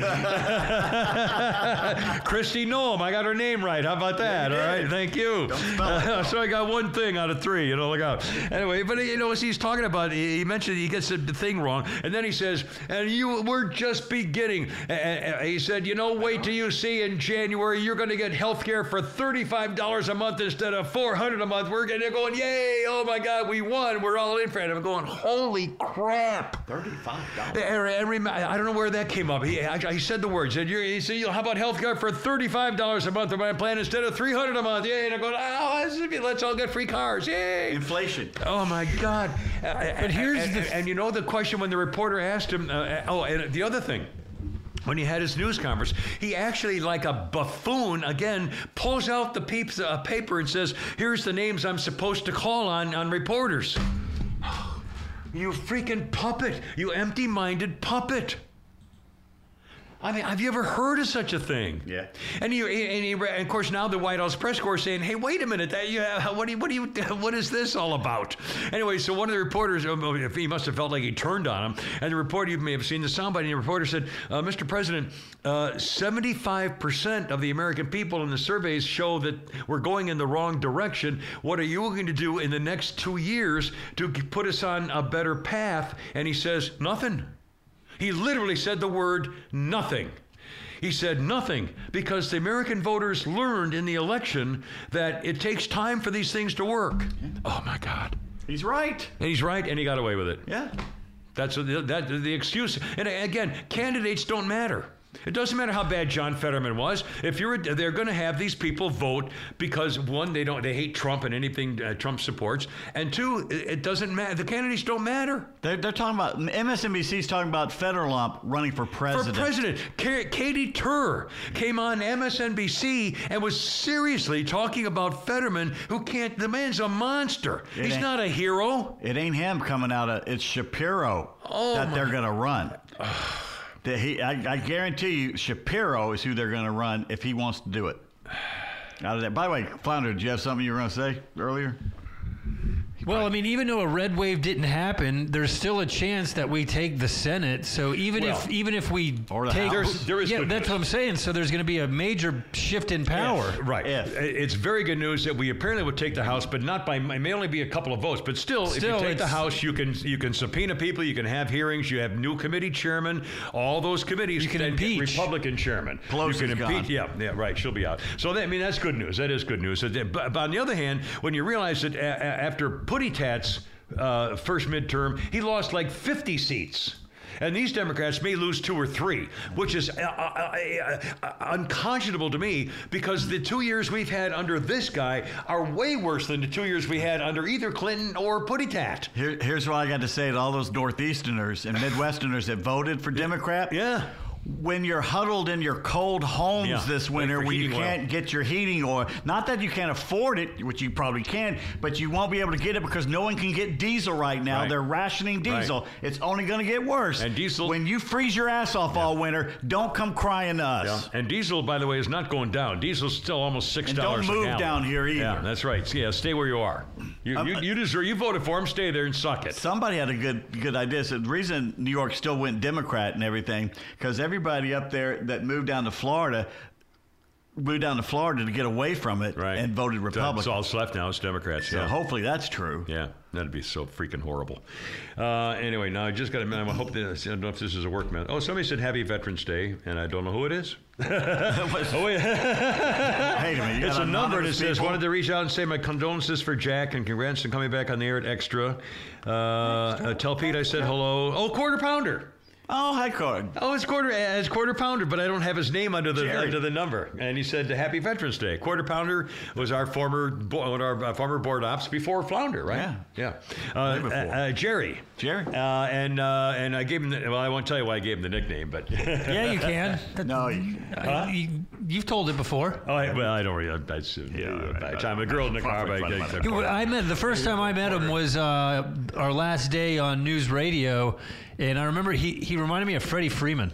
He does. No, he he looks looks just like exactly him. like like Freddie Freddie. Freeman. I mean, he's only he's five eleven, but Freddie Freeman's six four, whatever. But he looks just like Freddie Freeman. right, it's a frame. He's a spitting image of Freddie Freeman. True. Dan tweets, can someone please explain to me Yeah. how the third largest state in America that was just devastated by a hurricane a month ago can get 10 million ballots counted in two hours, but it takes medium sized Democrat run counties five days to count a few hundred thousand? There's no excuse for There it. isn't. There's no excuse for it. And, and why Arizona could still be counting 400,000 votes is. I don't. I, there's no explanation for this. It's not possible. How did Florida do it? Because they have the state of the art system to and do it now. track your votes. I mean, it's just. After a hurricane, I forgot about that. They Yeah. just had a hurricane that devastated a third of the state, and Yeah, they still yeah. did it. Yeah. By the way, Blake says, uh, who's running for president? Biden Fetterman 2024. It's a no brainer. please God, please God. and still, you know, there's still Democrats would still vote for him. Put it on the rinse. Oh my God. Um, oh my goodness. Um, okay, Trump and DeSantis. Yes, sir. Uh, all right. For the record, as you know, I voted for Donald Trump. I think Donald Trump is one of the greatest presidents we've ever had. The actions he took as president, the direction he took as president, the things he demanded as president, the respect we earned as president from others around the world, uh, the economy, the safety, the military, everything he was doing. He started the Space Corps. For, I mean, the, the man was, everything he did was for the betterment of, of America. He's an egomaniac in so many ways in his life, but everything he did as president was not to glorify himself. It was really to make America better and stronger. I mean, I, I, do you Yeah, agree? Does that, does that sound reasonable? Yeah. I mean, I, I really do truly believe that. Uh, There was never an issue. I mean, issues about him personally and stuff, but never about what he was doing for the country. Um, however, he is still the most divisive force in politics that we've ever known. I mean. I, I can't. I can't think of another.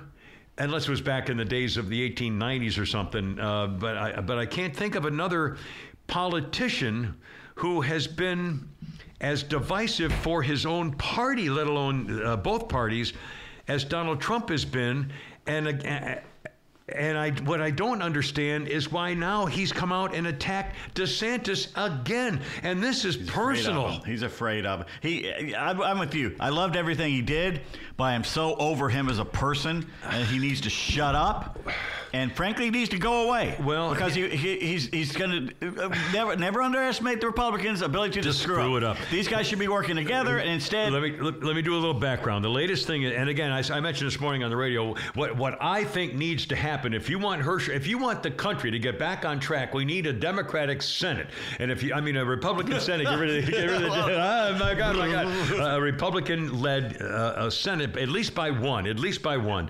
Um, and the only way to get that is if Herschel Walker wins. And the only way to get Herschel Walker to win, uh, the best way in me, would be to have Herschel Walker in the middle, Donald Trump holding one hand, and Kemp holding the other, like this V for victory. We need this for the good of America. Work together. And it's never going to happen unless Trump caves in. Uh, but here's what here's what he just said. This was last night.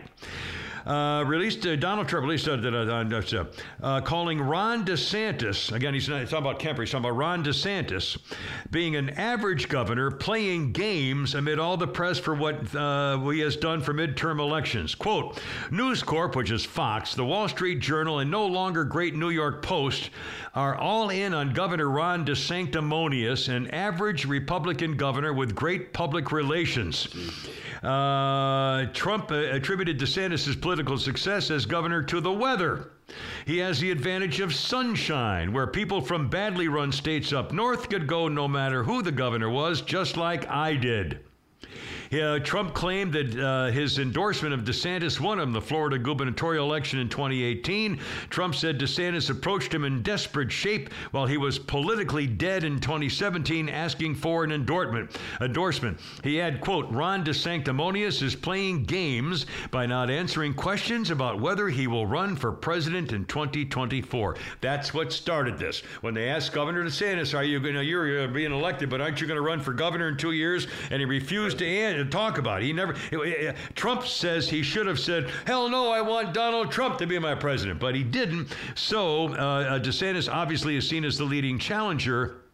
Trump says, quote, the fake news asks him if he's going to run if President Trump runs, and he says, I'm only focused on the governor's race. I'm not looking into the future. Well, in terms of loyalty and class, that's really not the right answer. That's exactly the right. Anyway, uh, he goes on. Um, he could, uh, the former president's statement uh, comes on a night which was uh, praising everything for what he's done. Uh, by the way, uh, Trump warns that his supporters will again triumph over his critics just like they did before. Fox News fought me to the end until I won. They couldn't have been nicer or more supportive. The Journal loved low energy Jeb Bush. Uh, and, and, then uh, falling, uh, failing, finally falling in love in line with me after easily and easily knocked them out one by one. We're exactly in the same position now. They'll keep coming after us, MAGA, but ultimately we will win, put America first, and make America great again. And he's also uh, apparently uh, threatening to release what he calls very negative information on Ron DeSantis and his wife. That's the dumbest thing I've ever heard. He's going to ruin everything. He's going to hand. If, if Donald Trump keeps attacking Ron DeSantis, not only will it affect the Herschel Walker race, Republicans are going to say, oh my God, I can't, we can't go through this. We can't. But you know what? May, the only good, good thing is DeSantis stays out of this. Yep. Stays stays out of this. Let Trump run. He's more unpopular now than he was two years ago, and he lost two years ago. Yeah. So maybe if, if, if he loses for a third straight election, But then basically, got- maybe he, then then we then he's gone. Then we've got another four years of a Democrat. Pre- if we can keep the Congress, that would help. But still, you're going to hand it to someone like Pete Buttigieg. Uh, no, no, it's not going Or, to. I'm or- telling or you, a- California Governor it's Newsom, or, who's the worst governor-run state in America. it's, it's Shapiro or Newsom, I think. Shapiro, who, who is who even is? He's- they claim he's middle road Democrat. He's not. He's left wing Democrat. But compared to some others, he seems that way. He just won the Pennsylvania uh, race, no problem, over a Trump backed candidate. By Yeah, the way, his well, his name came up a couple of years ago. They, kind of floated as an it was like a nobody who's somebody to look at because he's I'm doesn't offend people, I'm and so maybe he's just he's like the Biden. He's you know, he's not going to hurt anybody. no, he's, he's a good guy. He's actually no, he's smarter than Biden, and that's a No, that's I mean, not a good thing. I, I mean, the PR for him Yeah. is going to be, you know, the, what the PR was for Joe Biden was,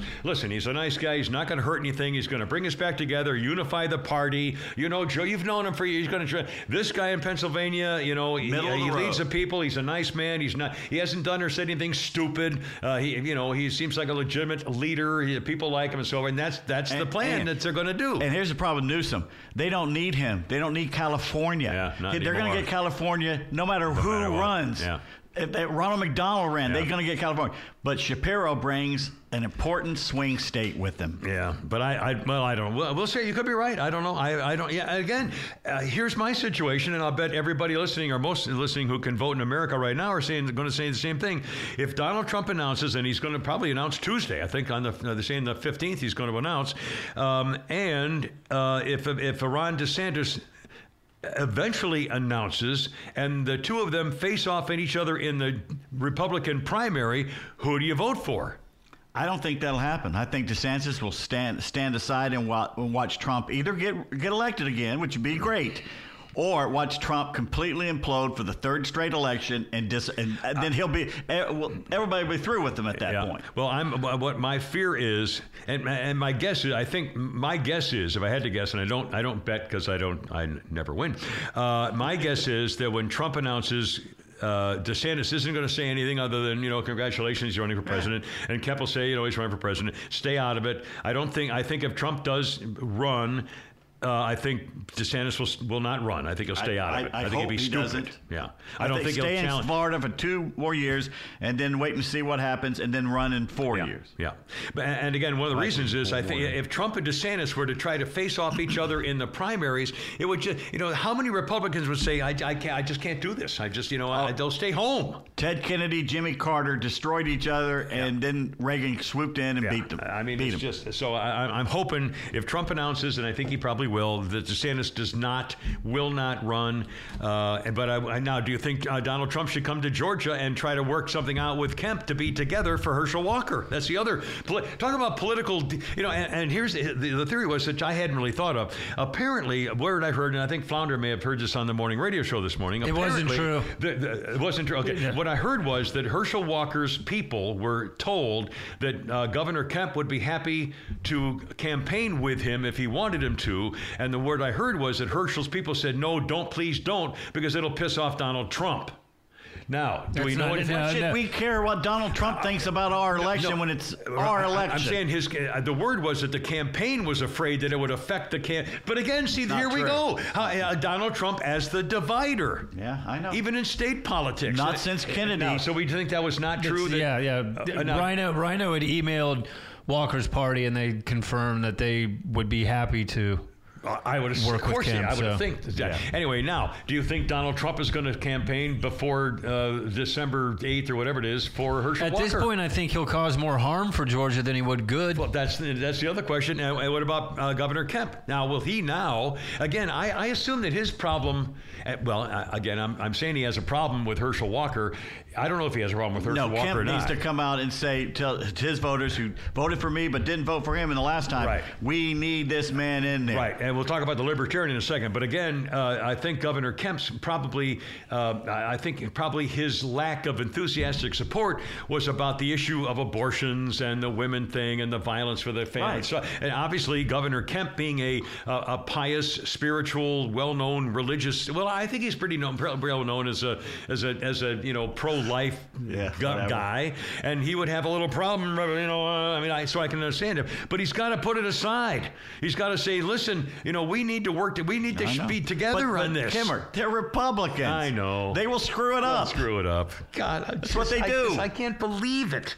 I They'd just- rather fight amongst each other and be, you know, we, we're uh, win Pyrrhic victories and be Yeah. able to say, "Well, I was right all along, but you lost, but I was right all I along," know. rather than win the damn election. And again, just another quick note: Has the Libertarian announced his support for? Has he been uh, run out of the state yet on a Uh, rail? Has he said anything to support the Republican candidate I to make heard. America better again? If the Libertarian candidate and, and Governor Kemp would both come say, "People, you, this is uh, again, you don't, you don't maybe not understand how important this is. The decision in the probably in the decision in the Georgia Senate race will make a difference in whether Democrats keep going like this for two more years, six more years, or at least two more years until four more years till the next election of the Senate.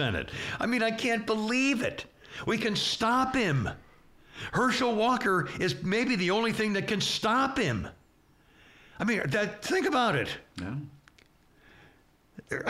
Georgia, once again, is responsible for the mess we're in. You lost two Republican Senate seats, or there should have been Republican Senate seats, so it's our fault. And now it's our fault again if we blow it this time. You're being called out. Make it right. Do the right thing. Suck it up. It's just good for. This is not a Herschel Walker thing. This is an American thing. This is the future of our country. Oh my God. I mean, please, please. Okay.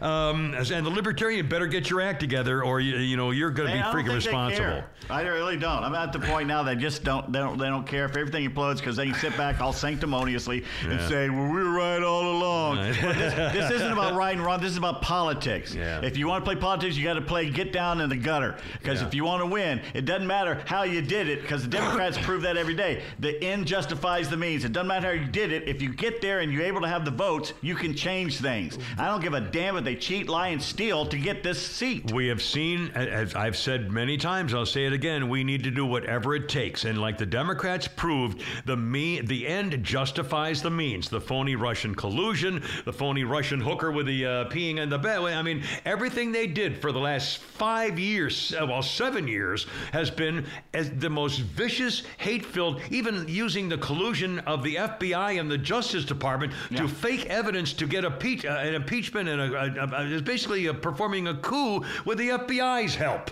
Again, so they'll do anything. So as far and again, if Republicans take control of the Congress, I don't want to hear any of this. But Now, finally, it's time for us to work together across the aisle to show that we are bull crap.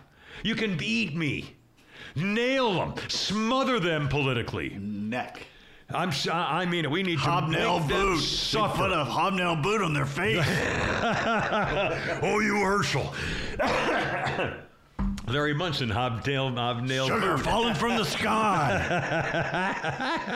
I love it. Uh, let's see, a couple things. Oh, did you hear? Um, well, I don't care about Swalwell. I was going to mention that. Um, I uh, the storm in Florida. Did you mention that? No, I miss I miss Larry. Oh well, I uh, miss well, Larry I'll uh, one quick thing with Swalwell. Uh, talk about an idiot. You know, Eric Swalwell's the guy who got who was seduced by the the uh, Chinese hooker, Yeah. uh, the honey trap of the spy, for spy. China.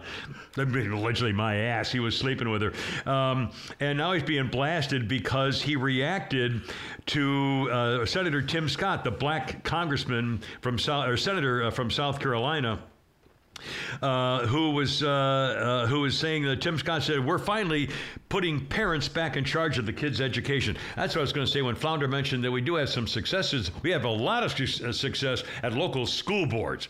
Uh, th- thousands of apparently people voted for uh, Republican school boards to get rid of all those liberals with their CRT and the gender things. School boards. I, I, I read some article. Uh, overwhelming support of parents getting back in control. In fact, Tim Scott was responding to the uh, was saying uh, we're finally putting parents back in charge of their kids' education.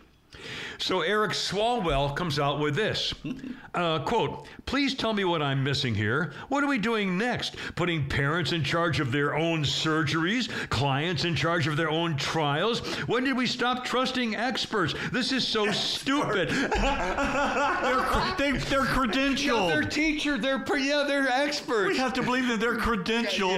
Yeah. Well, uh, uh, people are saying, for example, well, golly, uh, we stopped trusting experts when they locked our kids out of classrooms, tried to force feed them propaganda, proved that their political agendas were more important than our kids' uh, well being. That's when the parents defending education. That's when we stopped trusting experts. Uh, another, this might be the most asinine comparison and general view of a parent's role in their kids' education I've ever seen or seen publicly stated. As a mother, I'm the expert of my kids. Thank you.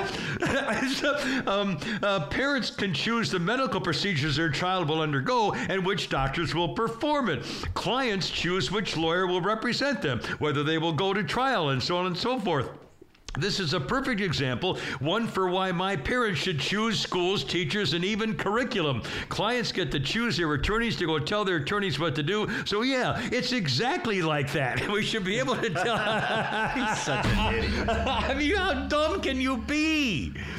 Uh, well, that dumb, I guess. I mean, it's just uh, Parents taking back the school boards brought to you by farmhouseprintingco.com. And you know, you, if you've been listening to this show, how long have they been with us? Oh, a couple of years, yeah. Uh, it's In amazing. fact, I heard from Eric this morning, a Semper Fi vet guy, just the nicest man, and he's got some surprise coming. That's right. Guess what? right now, now Yeah. is the time to place your order for company holiday gifts, personal Christmas gifts, and anything else you want. If you place your order, this is amazing. If you place your order between now and Thanksgiving, which is what, a couple weeks? Yeah. A couple weeks. Tell them you heard this on the Kimmer podcast, and you get 10 10% off your custom order, which covers like shirts, hats, tumblers, custom printing, or laser Engraving. engraving. Yeah. No minimum, no limits. 10% off if you mention the Kimmer podcast is where you heard this. FarmhousePrintingCo.com. They do everything. They've been doing our stuff. Uh, the Kimmer Show, Holy Crap at Sports, Shannon Burke, anything. T-shirts, uh, ba- Kimmer Babe shirts. I mean, you know, believe me, they'll, if you have you have a picture Family. of something you want, they can put it on whatever you want. Basically, almost anything. It's you great want. for Thanksgiving. It's great for Christmas. But right now, mention the Christmas Kimmer gifts. Show, Yeah. and you get ten percent off. Outstanding, outstanding. Well done. So you want want to make sure that you're staying The winningest team in baseball also has the most saves, and people who save the most money are winners. So start earning saves by investing in worthy bonds for only $10 each. These bonds earn a fixed 7% APY, and there's no fees, penalties, or minimum balance required, and they can be redeemed whenever you like. You can even round up everyday purchases to buy additional bonds. Go to worthybonds.com backslash save. That's worthybonds.com backslash save and save and win.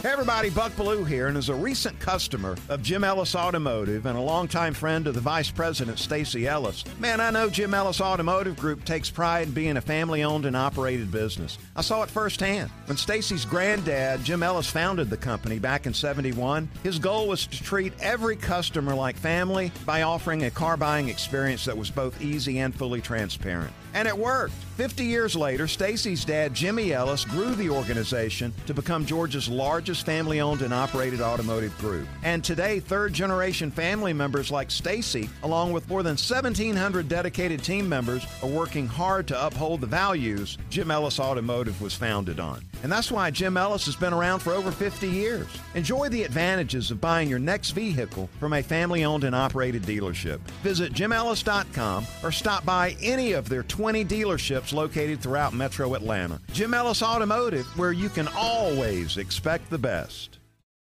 weather aware. And as we move forward, you'll notice that this shield of rain really isn't going anywhere. You know, I was looking. Um, I I had almost really not realized that there was another hurricane coming into Florida until it hit. I, for some reason, I don't know why I ignored. Well, the election was I, I, I mean, I guess that was right. But again, I saw the video. Homes washed away Again. on the coast. Yeah, my friend actually has a place in Daytona, and he was sending video to our text thread, and there's no beach. Yeah, it's gone.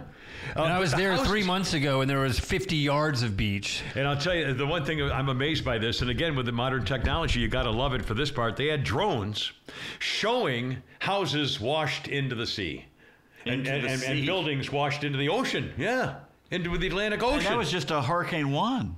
Yeah. The- you can see the building. There's video. The buildings crumbling and and, tr- bo- and power lines that just fly right down. They're gone. Well, that's what hurricanes Drones. do. Get rid of- Hurricanes change shorelines. That's yeah. what they do. They did that with my, my folks had a place in Bonita Springs on the uh, the on the west part of Cor- uh, Florida, uh, the shelling capital of the world. My mom would go out shelling at five o'clock every morning. When we visit, we'd go do the same thing. And had a storm came through, and it changed the whole. It eliminated the shelling because it made two different beaches, yeah. and it was never the same uh, from the storm.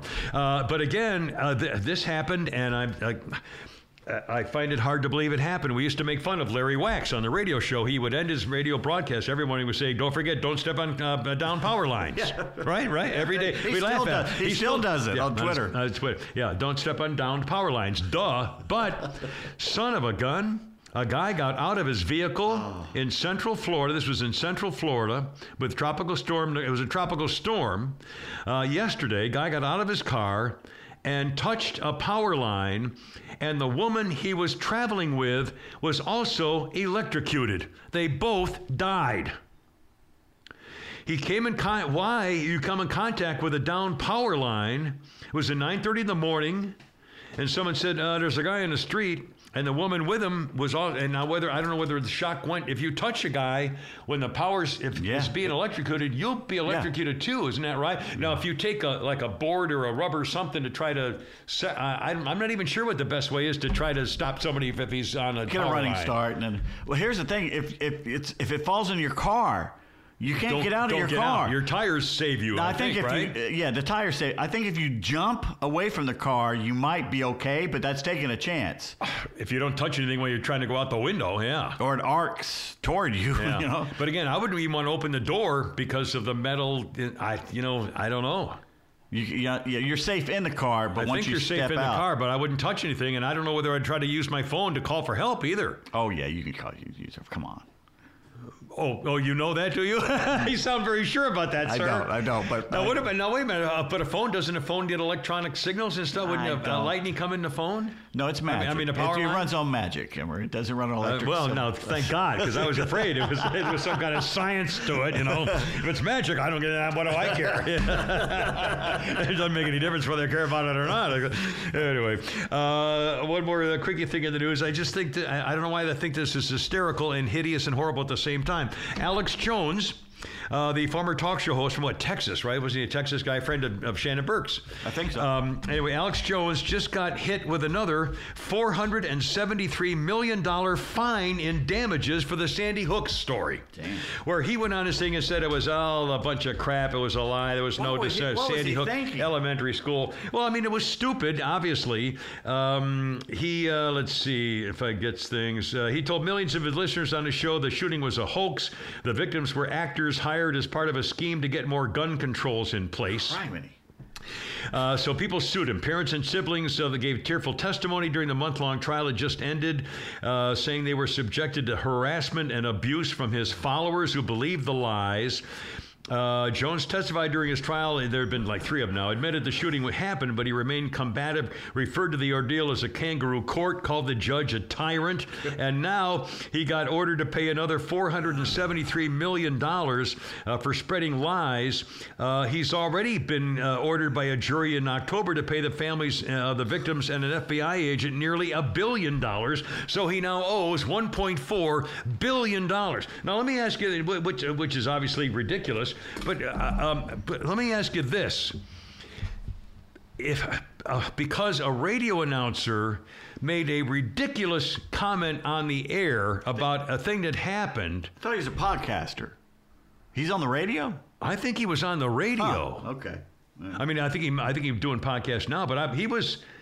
Uh, well, now I thought he, was on he a had radio. a radio gig, and we we don't. Yeah, no, I think I think he no longer is, but he. Uh, let's see. What radio let him on? Uh, attracted punitive damage to what Jones and free speech systems owed after telling millions of listeners on his show. Now, maybe this is all the podcast stuff, but even so, how is it possible that because a guy on a podcast or the radio says something offensive, you can sue for a billion dollars? um, Wait a minute. I don't know. How, how is that? How is that possible? They showed that they were they suffered from damages because they were attacked or harassed, and therefore he's in, uh, and has to pay a 1.4 billion dollars for hurting their feelings. Well, he was spewing misinformation. But that's still, you But know, it's- it's not like he poked him in the eye and they had to get surgery and pay for it with a doctor. They I wonder if it their has anything to do because it was a school shooting for kids. Again, But, but, but It's still- But where's the law that Where's says you the- can't be an idiot? Right. I, I don't know how this. I, I don't understand what the. Uh, unless it was they could they could somehow show that because of what he said Damn it. it led to them having mental anguish or something. but it's, but still the bottom line is he said something on the air that offended people and they, uh, cost him 1.4 billion dollars There may be more to it. I mean, that, that uh, wow. Yeah, I mean, I'm trying to think of all this shit that I've said over the last 56 years. anyway, all right, so much for that. I just I thought that was amusing. Why we have the word allegedly? Allegedly. Uh, a couple things, just very, very quickly. Um, oh, I, th- I wanted to pass this along. You know, I'm a big fan of uh, Professor Alan Dershowitz. Uh, he's a screaming liberal, but he's a he's a realist. Uh, he supported Donald Trump. He supported uh, anti-FBI things. I mean, the man is believes in law yeah, and he got He's canceled because he was a Trump supporter. Yeah, uh, but he's, I mean, he's a screaming liberal, but he's, uh, he's, he's a good legal mind. Well, uh, remember the uh, Jeffrey Epstein accuser and victim, Virginia Guffrey, that little cute little blonde who was in the picture of Prince Andrew holding his arm around her, and Yeah. then she was also she was she was like the original whistleblower about Jeffrey Epstein, who therefore then uh, got arrested, went to thing into the whole thing. Uh, well, her name was Virginia Guffrey, the original little blonde girl who's now uh, well grown up. She now has maintained she maintained for years that one of the people who went to uh, Herpes Island down there with their Dershowitz thing was Alan Dershowitz, and that he was also uh, having sex with these underage girls down at Herpes Island. Well, uh, now uh, Miss Virginia Guffrey has uh, settled a defamation lawsuit that he filed against her.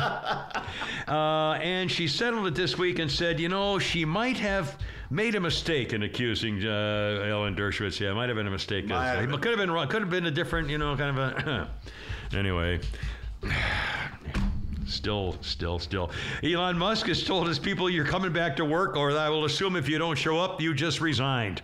Good. If you don't come back to the office for at least 40 hours a week, you are therefore have quit your job.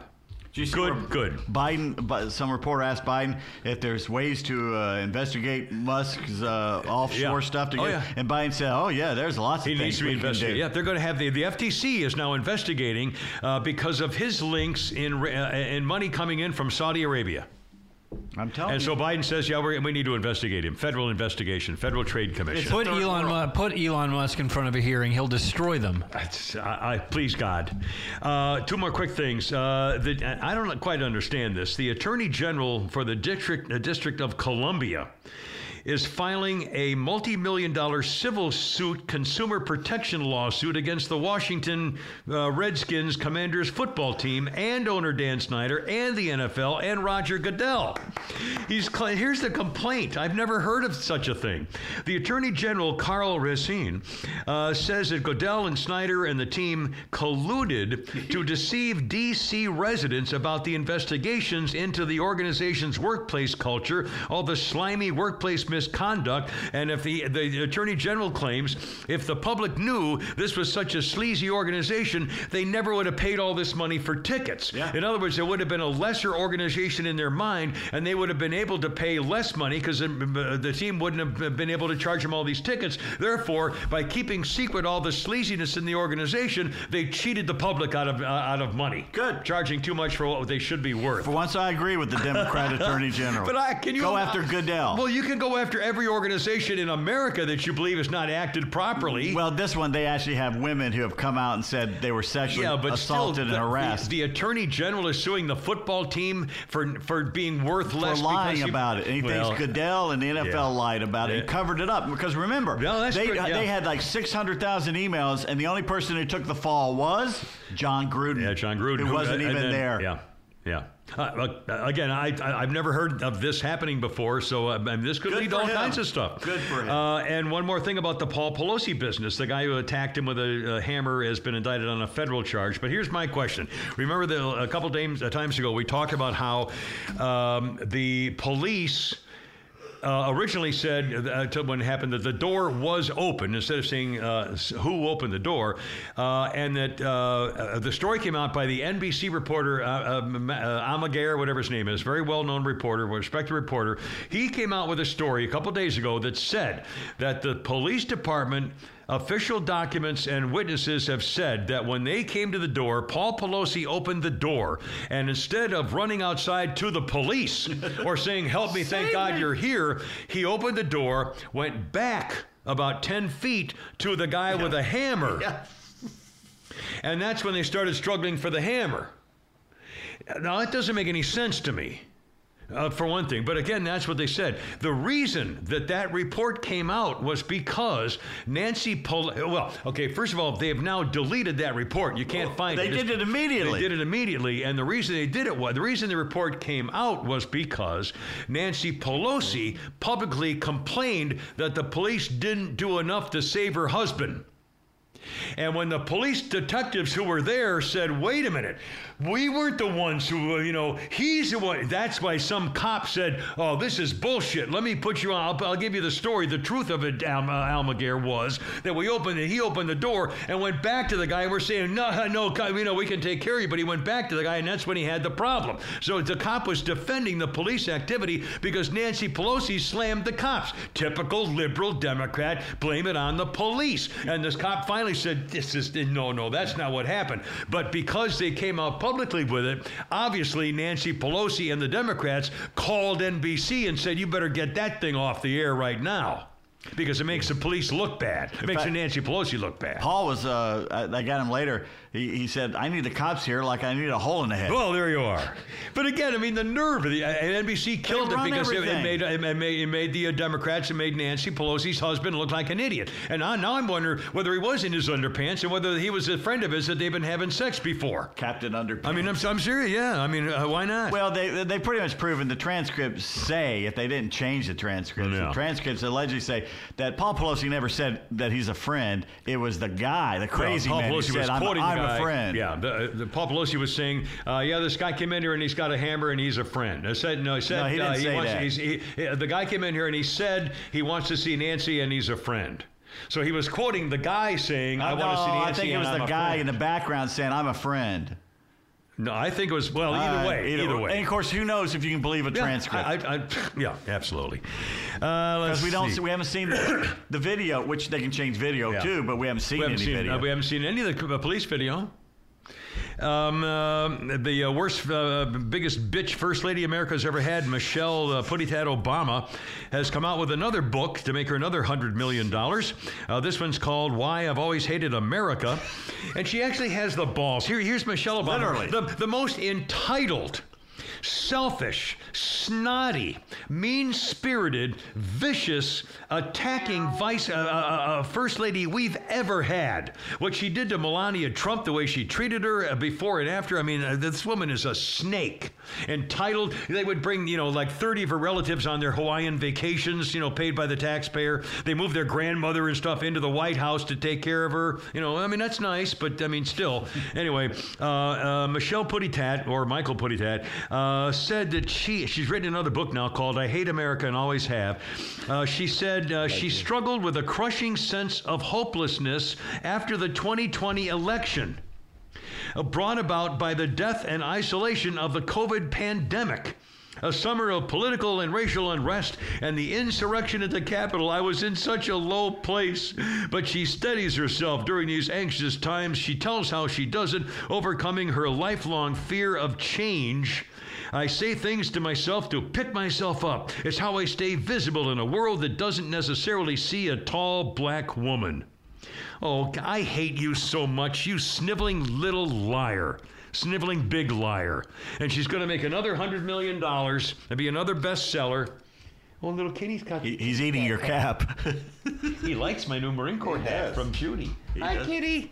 He's a good boy. I love having cats around. Uh, almost out of time. I mentioned, oh, here's a sports section. I mentioned you've already done your sports thing for today. Um, the art house theater known as Tara Cinema is gone. LaFont Tara. Yeah. It's closing after more than 50 years. The uh, theater owner Regal Cinema released a statement saying uh, they were uh, closing it after 54 years, citing, quote, an unspecified real estate optimization strategy. Condos. Cheshire Bridge Road near I 85 is going dark. Obviously, uh, they're going to sell it and make millions of dollars for the property. That was that the keystones. From one end of Cheshire Bridge, you had the Tara and Varsity Junior. Now they're both gone. Yeah. The other end, you had Rhodes Bakery, and uh, around the corner, Tattletales. Well, the only thing left now is Tattletales, Tattletales, which yeah. is kind and of they've a- been trying to get rid of them for a long time. And then, well, that's God. That was the first one I ever went into back in the '80s, uh, the early think I've ever '80s. been- First one I'd ever. It, you, I don't know if I've been to that. it- that's one. one my thumb still hurts because I beat up that guy in the parking lot. Oh, that's why I was making fun of your girlfriend. or well, he, he reached out and pinched her. Yeah, that's no good. And I and the cop was there and they said, "You want to do anything?" And the cop let you, let you beat him up, The basically. cop watched me, watched me beat the hell out of him. Then he ran off. And the cop went and got him and brought him back. The guy didn't have a shirt on. I took his shirt off. But uh, what was it? Oh. When we were kids, coming in from Gwinnett, that was to impress a date to go to Tara, and that was the danger when we were in high school.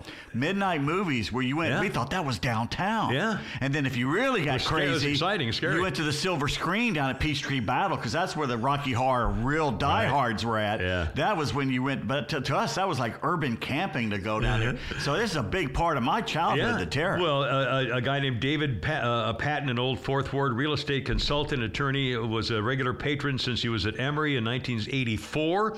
He said his most notable memory is having a T-shirt signed by Spike Lee, uh, who came to promote his breakthrough film "She's Got to Have It" in 1986. He said, "My friend and I would go to Church's Chicken across the way, put it in a giant purse. We'd eat chicken and drink beer in the back of the Tara." they had the old seats that were plastic with stars on it, like the 1950s. Did you ever go there? I never was in the Tara Cinema. It I was like going back it. into the 1950s. Yeah. It really was. Yeah. Uh, Burt Reynolds hosted the premiere of Smokey and the Bandit there at Tara. Uh, the same year was the first in Atlanta to show Star Wars in 1977.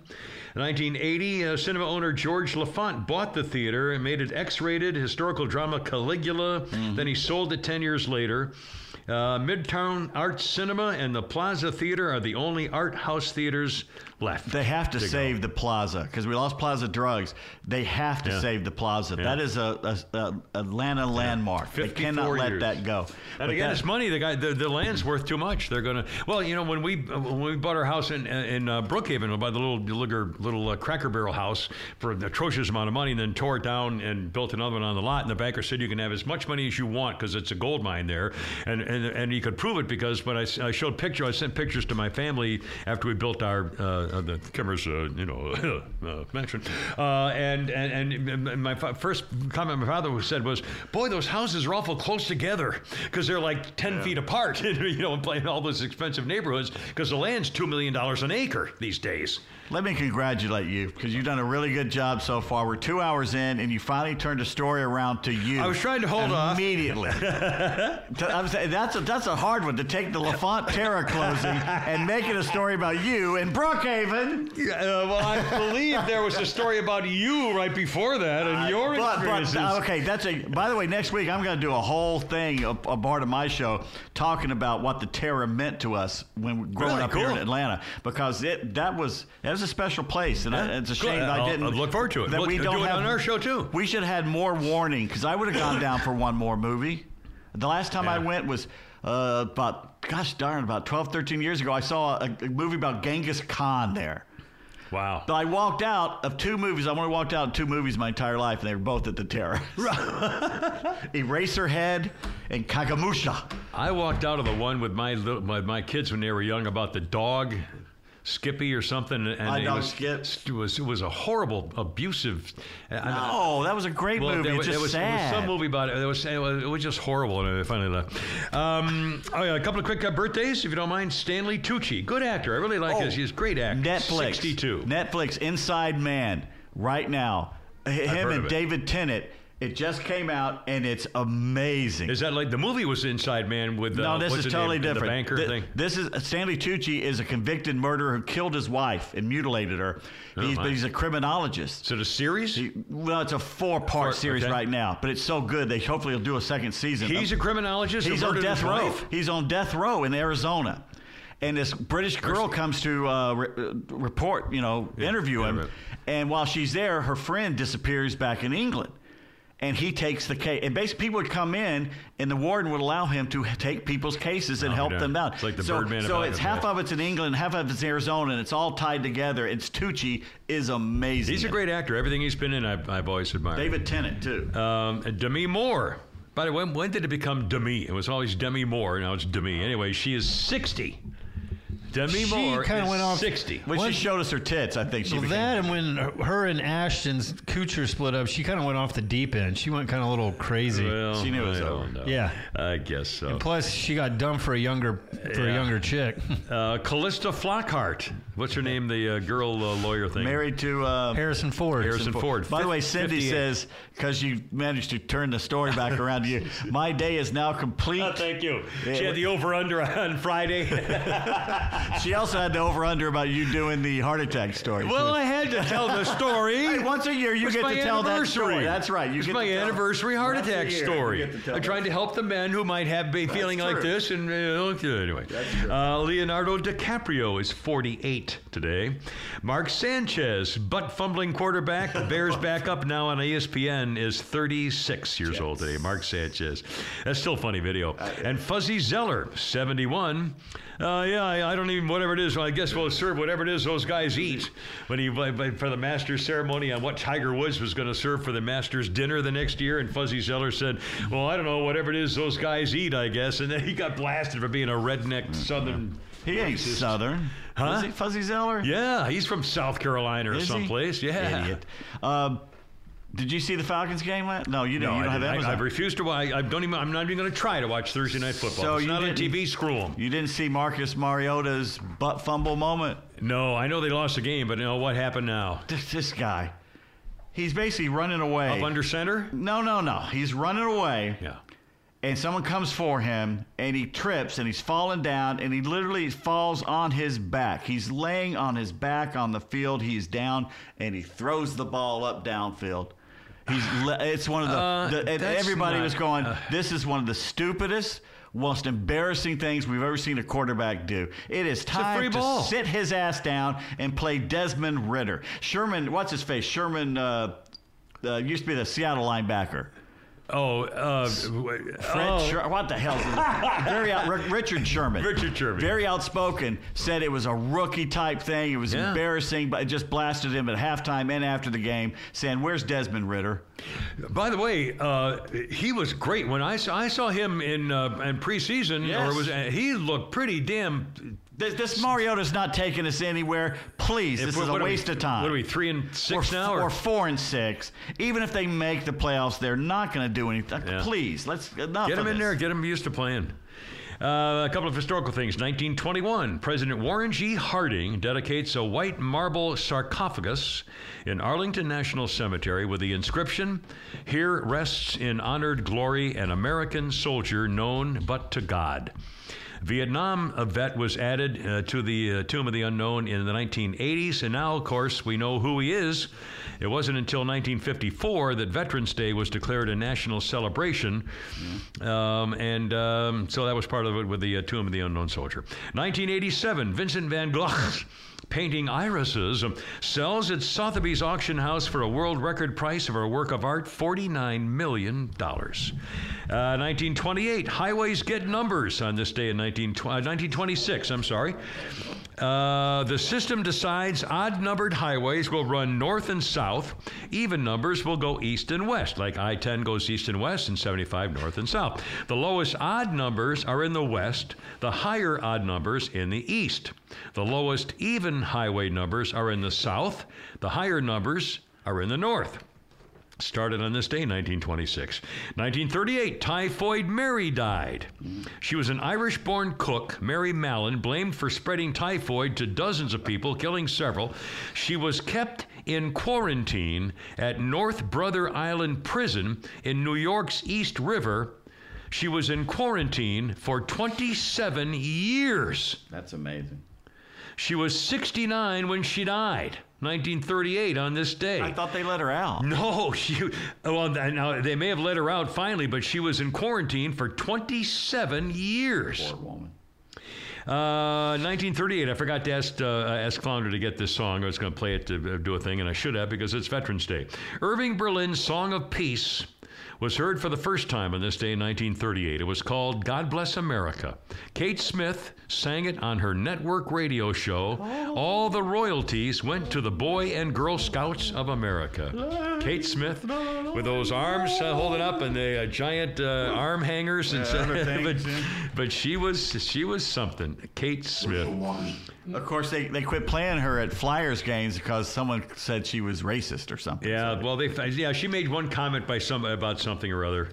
Uh, she's not exactly a big sport of eugenics, I don't think, but who knows? Uh, 1942, Congress lowered the age to be drafted from 21 to 18. And in 1981, uh, here's what Flounders guy wrote on this day in history in 1981. Dodgers pitcher Fernando Pinchi Venezuela became the first chubby player to win Rookie of the Year and Cy Young Award in the same season. He's Hispanic, you know, unquote. this guy who does And he wasn't 20 years old. no, he was like 30. He was at least six or eight years older than what he said he was, but but he still. I mean, he was a kid when he came up anyway, no matter what. And one had never. Has anyone ever done that since? I don't think anyone's ever done it. Both uh, Rookie of the Year and Cy Young or whatever. Anyway, boys, what else is going on here? I'm not going to do the review because if you want to hear my review of the Black Panther, Oh. I, did, I did it on my show. I'll just say I gave it a B minus, and it, Well, it's, it's I, okay. I, I, let's Monday give us a, a little uh, what, I- what the crowd was like, what the audience was like. If you uh, doing I, I was fine. I went in there. There's about 20 of us because I went to the three. So no there one were knew white it was guys? even out. Nobody booed you There, anything? there was about there was there was white people there. It was no big deal. No one cared But it about wasn't. that. yeah, but The reason you mentioned it was because somebody said you white people should stay away from the opening, so we black people can go see Black Thunder. It was or all over whatever. Twitter and Yeah. stuff like that. No one But cares. that was and everything. stupid. uh, But you know, it's, but you enjoy. Was it worth going? Yeah, uh, they well first they had to deal with Chadwick Boseman dying. I mean the right. main character. Did they come up with a way to Oh, explain uh, it? th- well, basically they said he died. Well, okay. If you're listening, this is maybe spoiling, so you might want to say goodnight, Okay. Gracie, right now. Okay. So you've been warned. They basically said he died the way he died in life. He came up with a something uh, a disease, and they couldn't save him. That's Okay. basically how they they do a great job dealing with that at the very beginning of the movie, and at the very end of the movie, they do a great job dealing and a tribute to him, Yeah. basically, Good. in the movie, which I thought was cool. Right. But as a movie, as a plot, was it, it held up to the first one? Or? It brought up their version of Aquaman. Frankly, he kind of pales in comparison to Yeah. the DC Aquaman. One of the few times this has happened, uh, but he's an interesting character. And uh, he's not the first Hispanic or one of the big Hispanic superheroes because he's not Hispanic. He's pre the conquistador. In fact, he kills every Spaniard he sees. Hmm. Oh, boy. But it- it's Namor the Submariner, which we've all been waiting for years and years and years, and now he's here.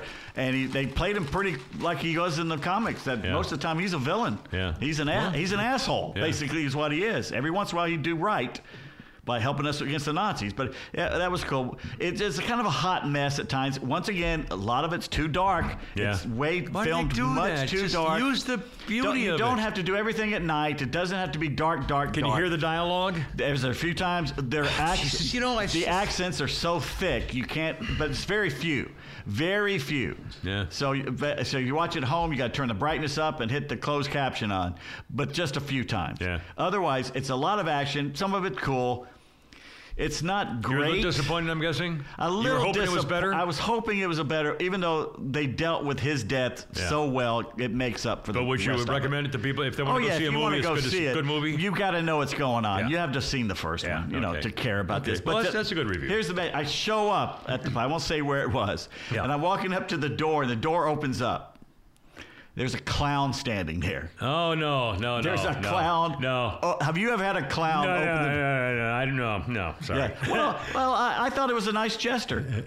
Just oh hey, you know I I played a clown in the Ringling Brothers Barnum Bailey oh, Circus. Oh God, the clown story, Cindy. Cindy, this is the I'll trifecta. never- I'm, the now I'm not going to tell you. No, it scared my daughter Jennifer, but that's a whole other story. Scared the All hell right, out of let's all do. of Do we have time for a rainy day? Bad texting theater. Is it time for a bad? Oh, I mean a rainy, uh, a bad. And by the way, next week we're going to start talking about Thanksgiving, and you got to give your recipe. Okay, excellent. All right, bad text theater. We know which one we got here. I think it's the uh, the girlfriend and the boyfriend are having a fight. It's right under the picture oh you wait, sent me at the variety. maybe we should do the one I just sent you yesterday. That's between uh, Fetterman and Biden. Okay, yeah, yeah, yeah, That's more in the news. Okay, yeah. Uh, Are you Fetterman or are you Biden? These two having a conversation. There's some great memes going on about these two guys together. I'll be uh, I'll be Biden. You'll be Biden. I'll start. no-brainer. I'm Fetterlump. Shababa Daba Goobjiner. Chicken bike corn missile dog. I saw that one. Chicken bike.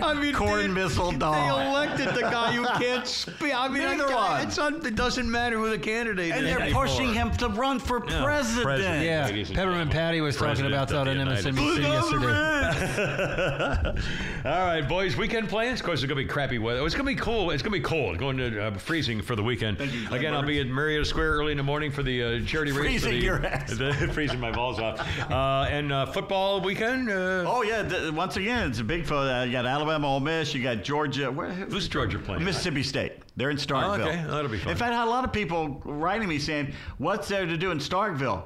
Folks, I've never been to Starkville in my life, and I never will ever Yeah. be in Starkville. Yeah. I have no clue what, the, No what those idea. poor people do there. Go get something to eat and have a couple I of beers. No, it's not. the. It's not Oxford. Yeah, there's probably a strip joint somewhere. Hey, Bill, look at the pores over there. Isn't that where they have the penitentiary where they kill people? This is Not- Starkville, Mississippi, Not where they have the Starkville. electric. No, Huh? the, the the penitentiary I think is somewhere else. In Oh, the I'm- it's Starkville, Florida. I I think, it? or Stark. Yeah, there's a Because in- Starkville that kills people in within a Texas, penitentiary. it's Huntsville. Remember, Yeah, I- Huntsville's yeah, the big that's one in. Texas. All right, Flounder, playing. Uh, how's the oh, family. Lucas Dad, is a- 75 year old man. I'm uh, gonna hang welcome out with him Sunday. Lucas is asleep. And over Lucas there. is up on top of the couch. All is well. All right, boys and girls.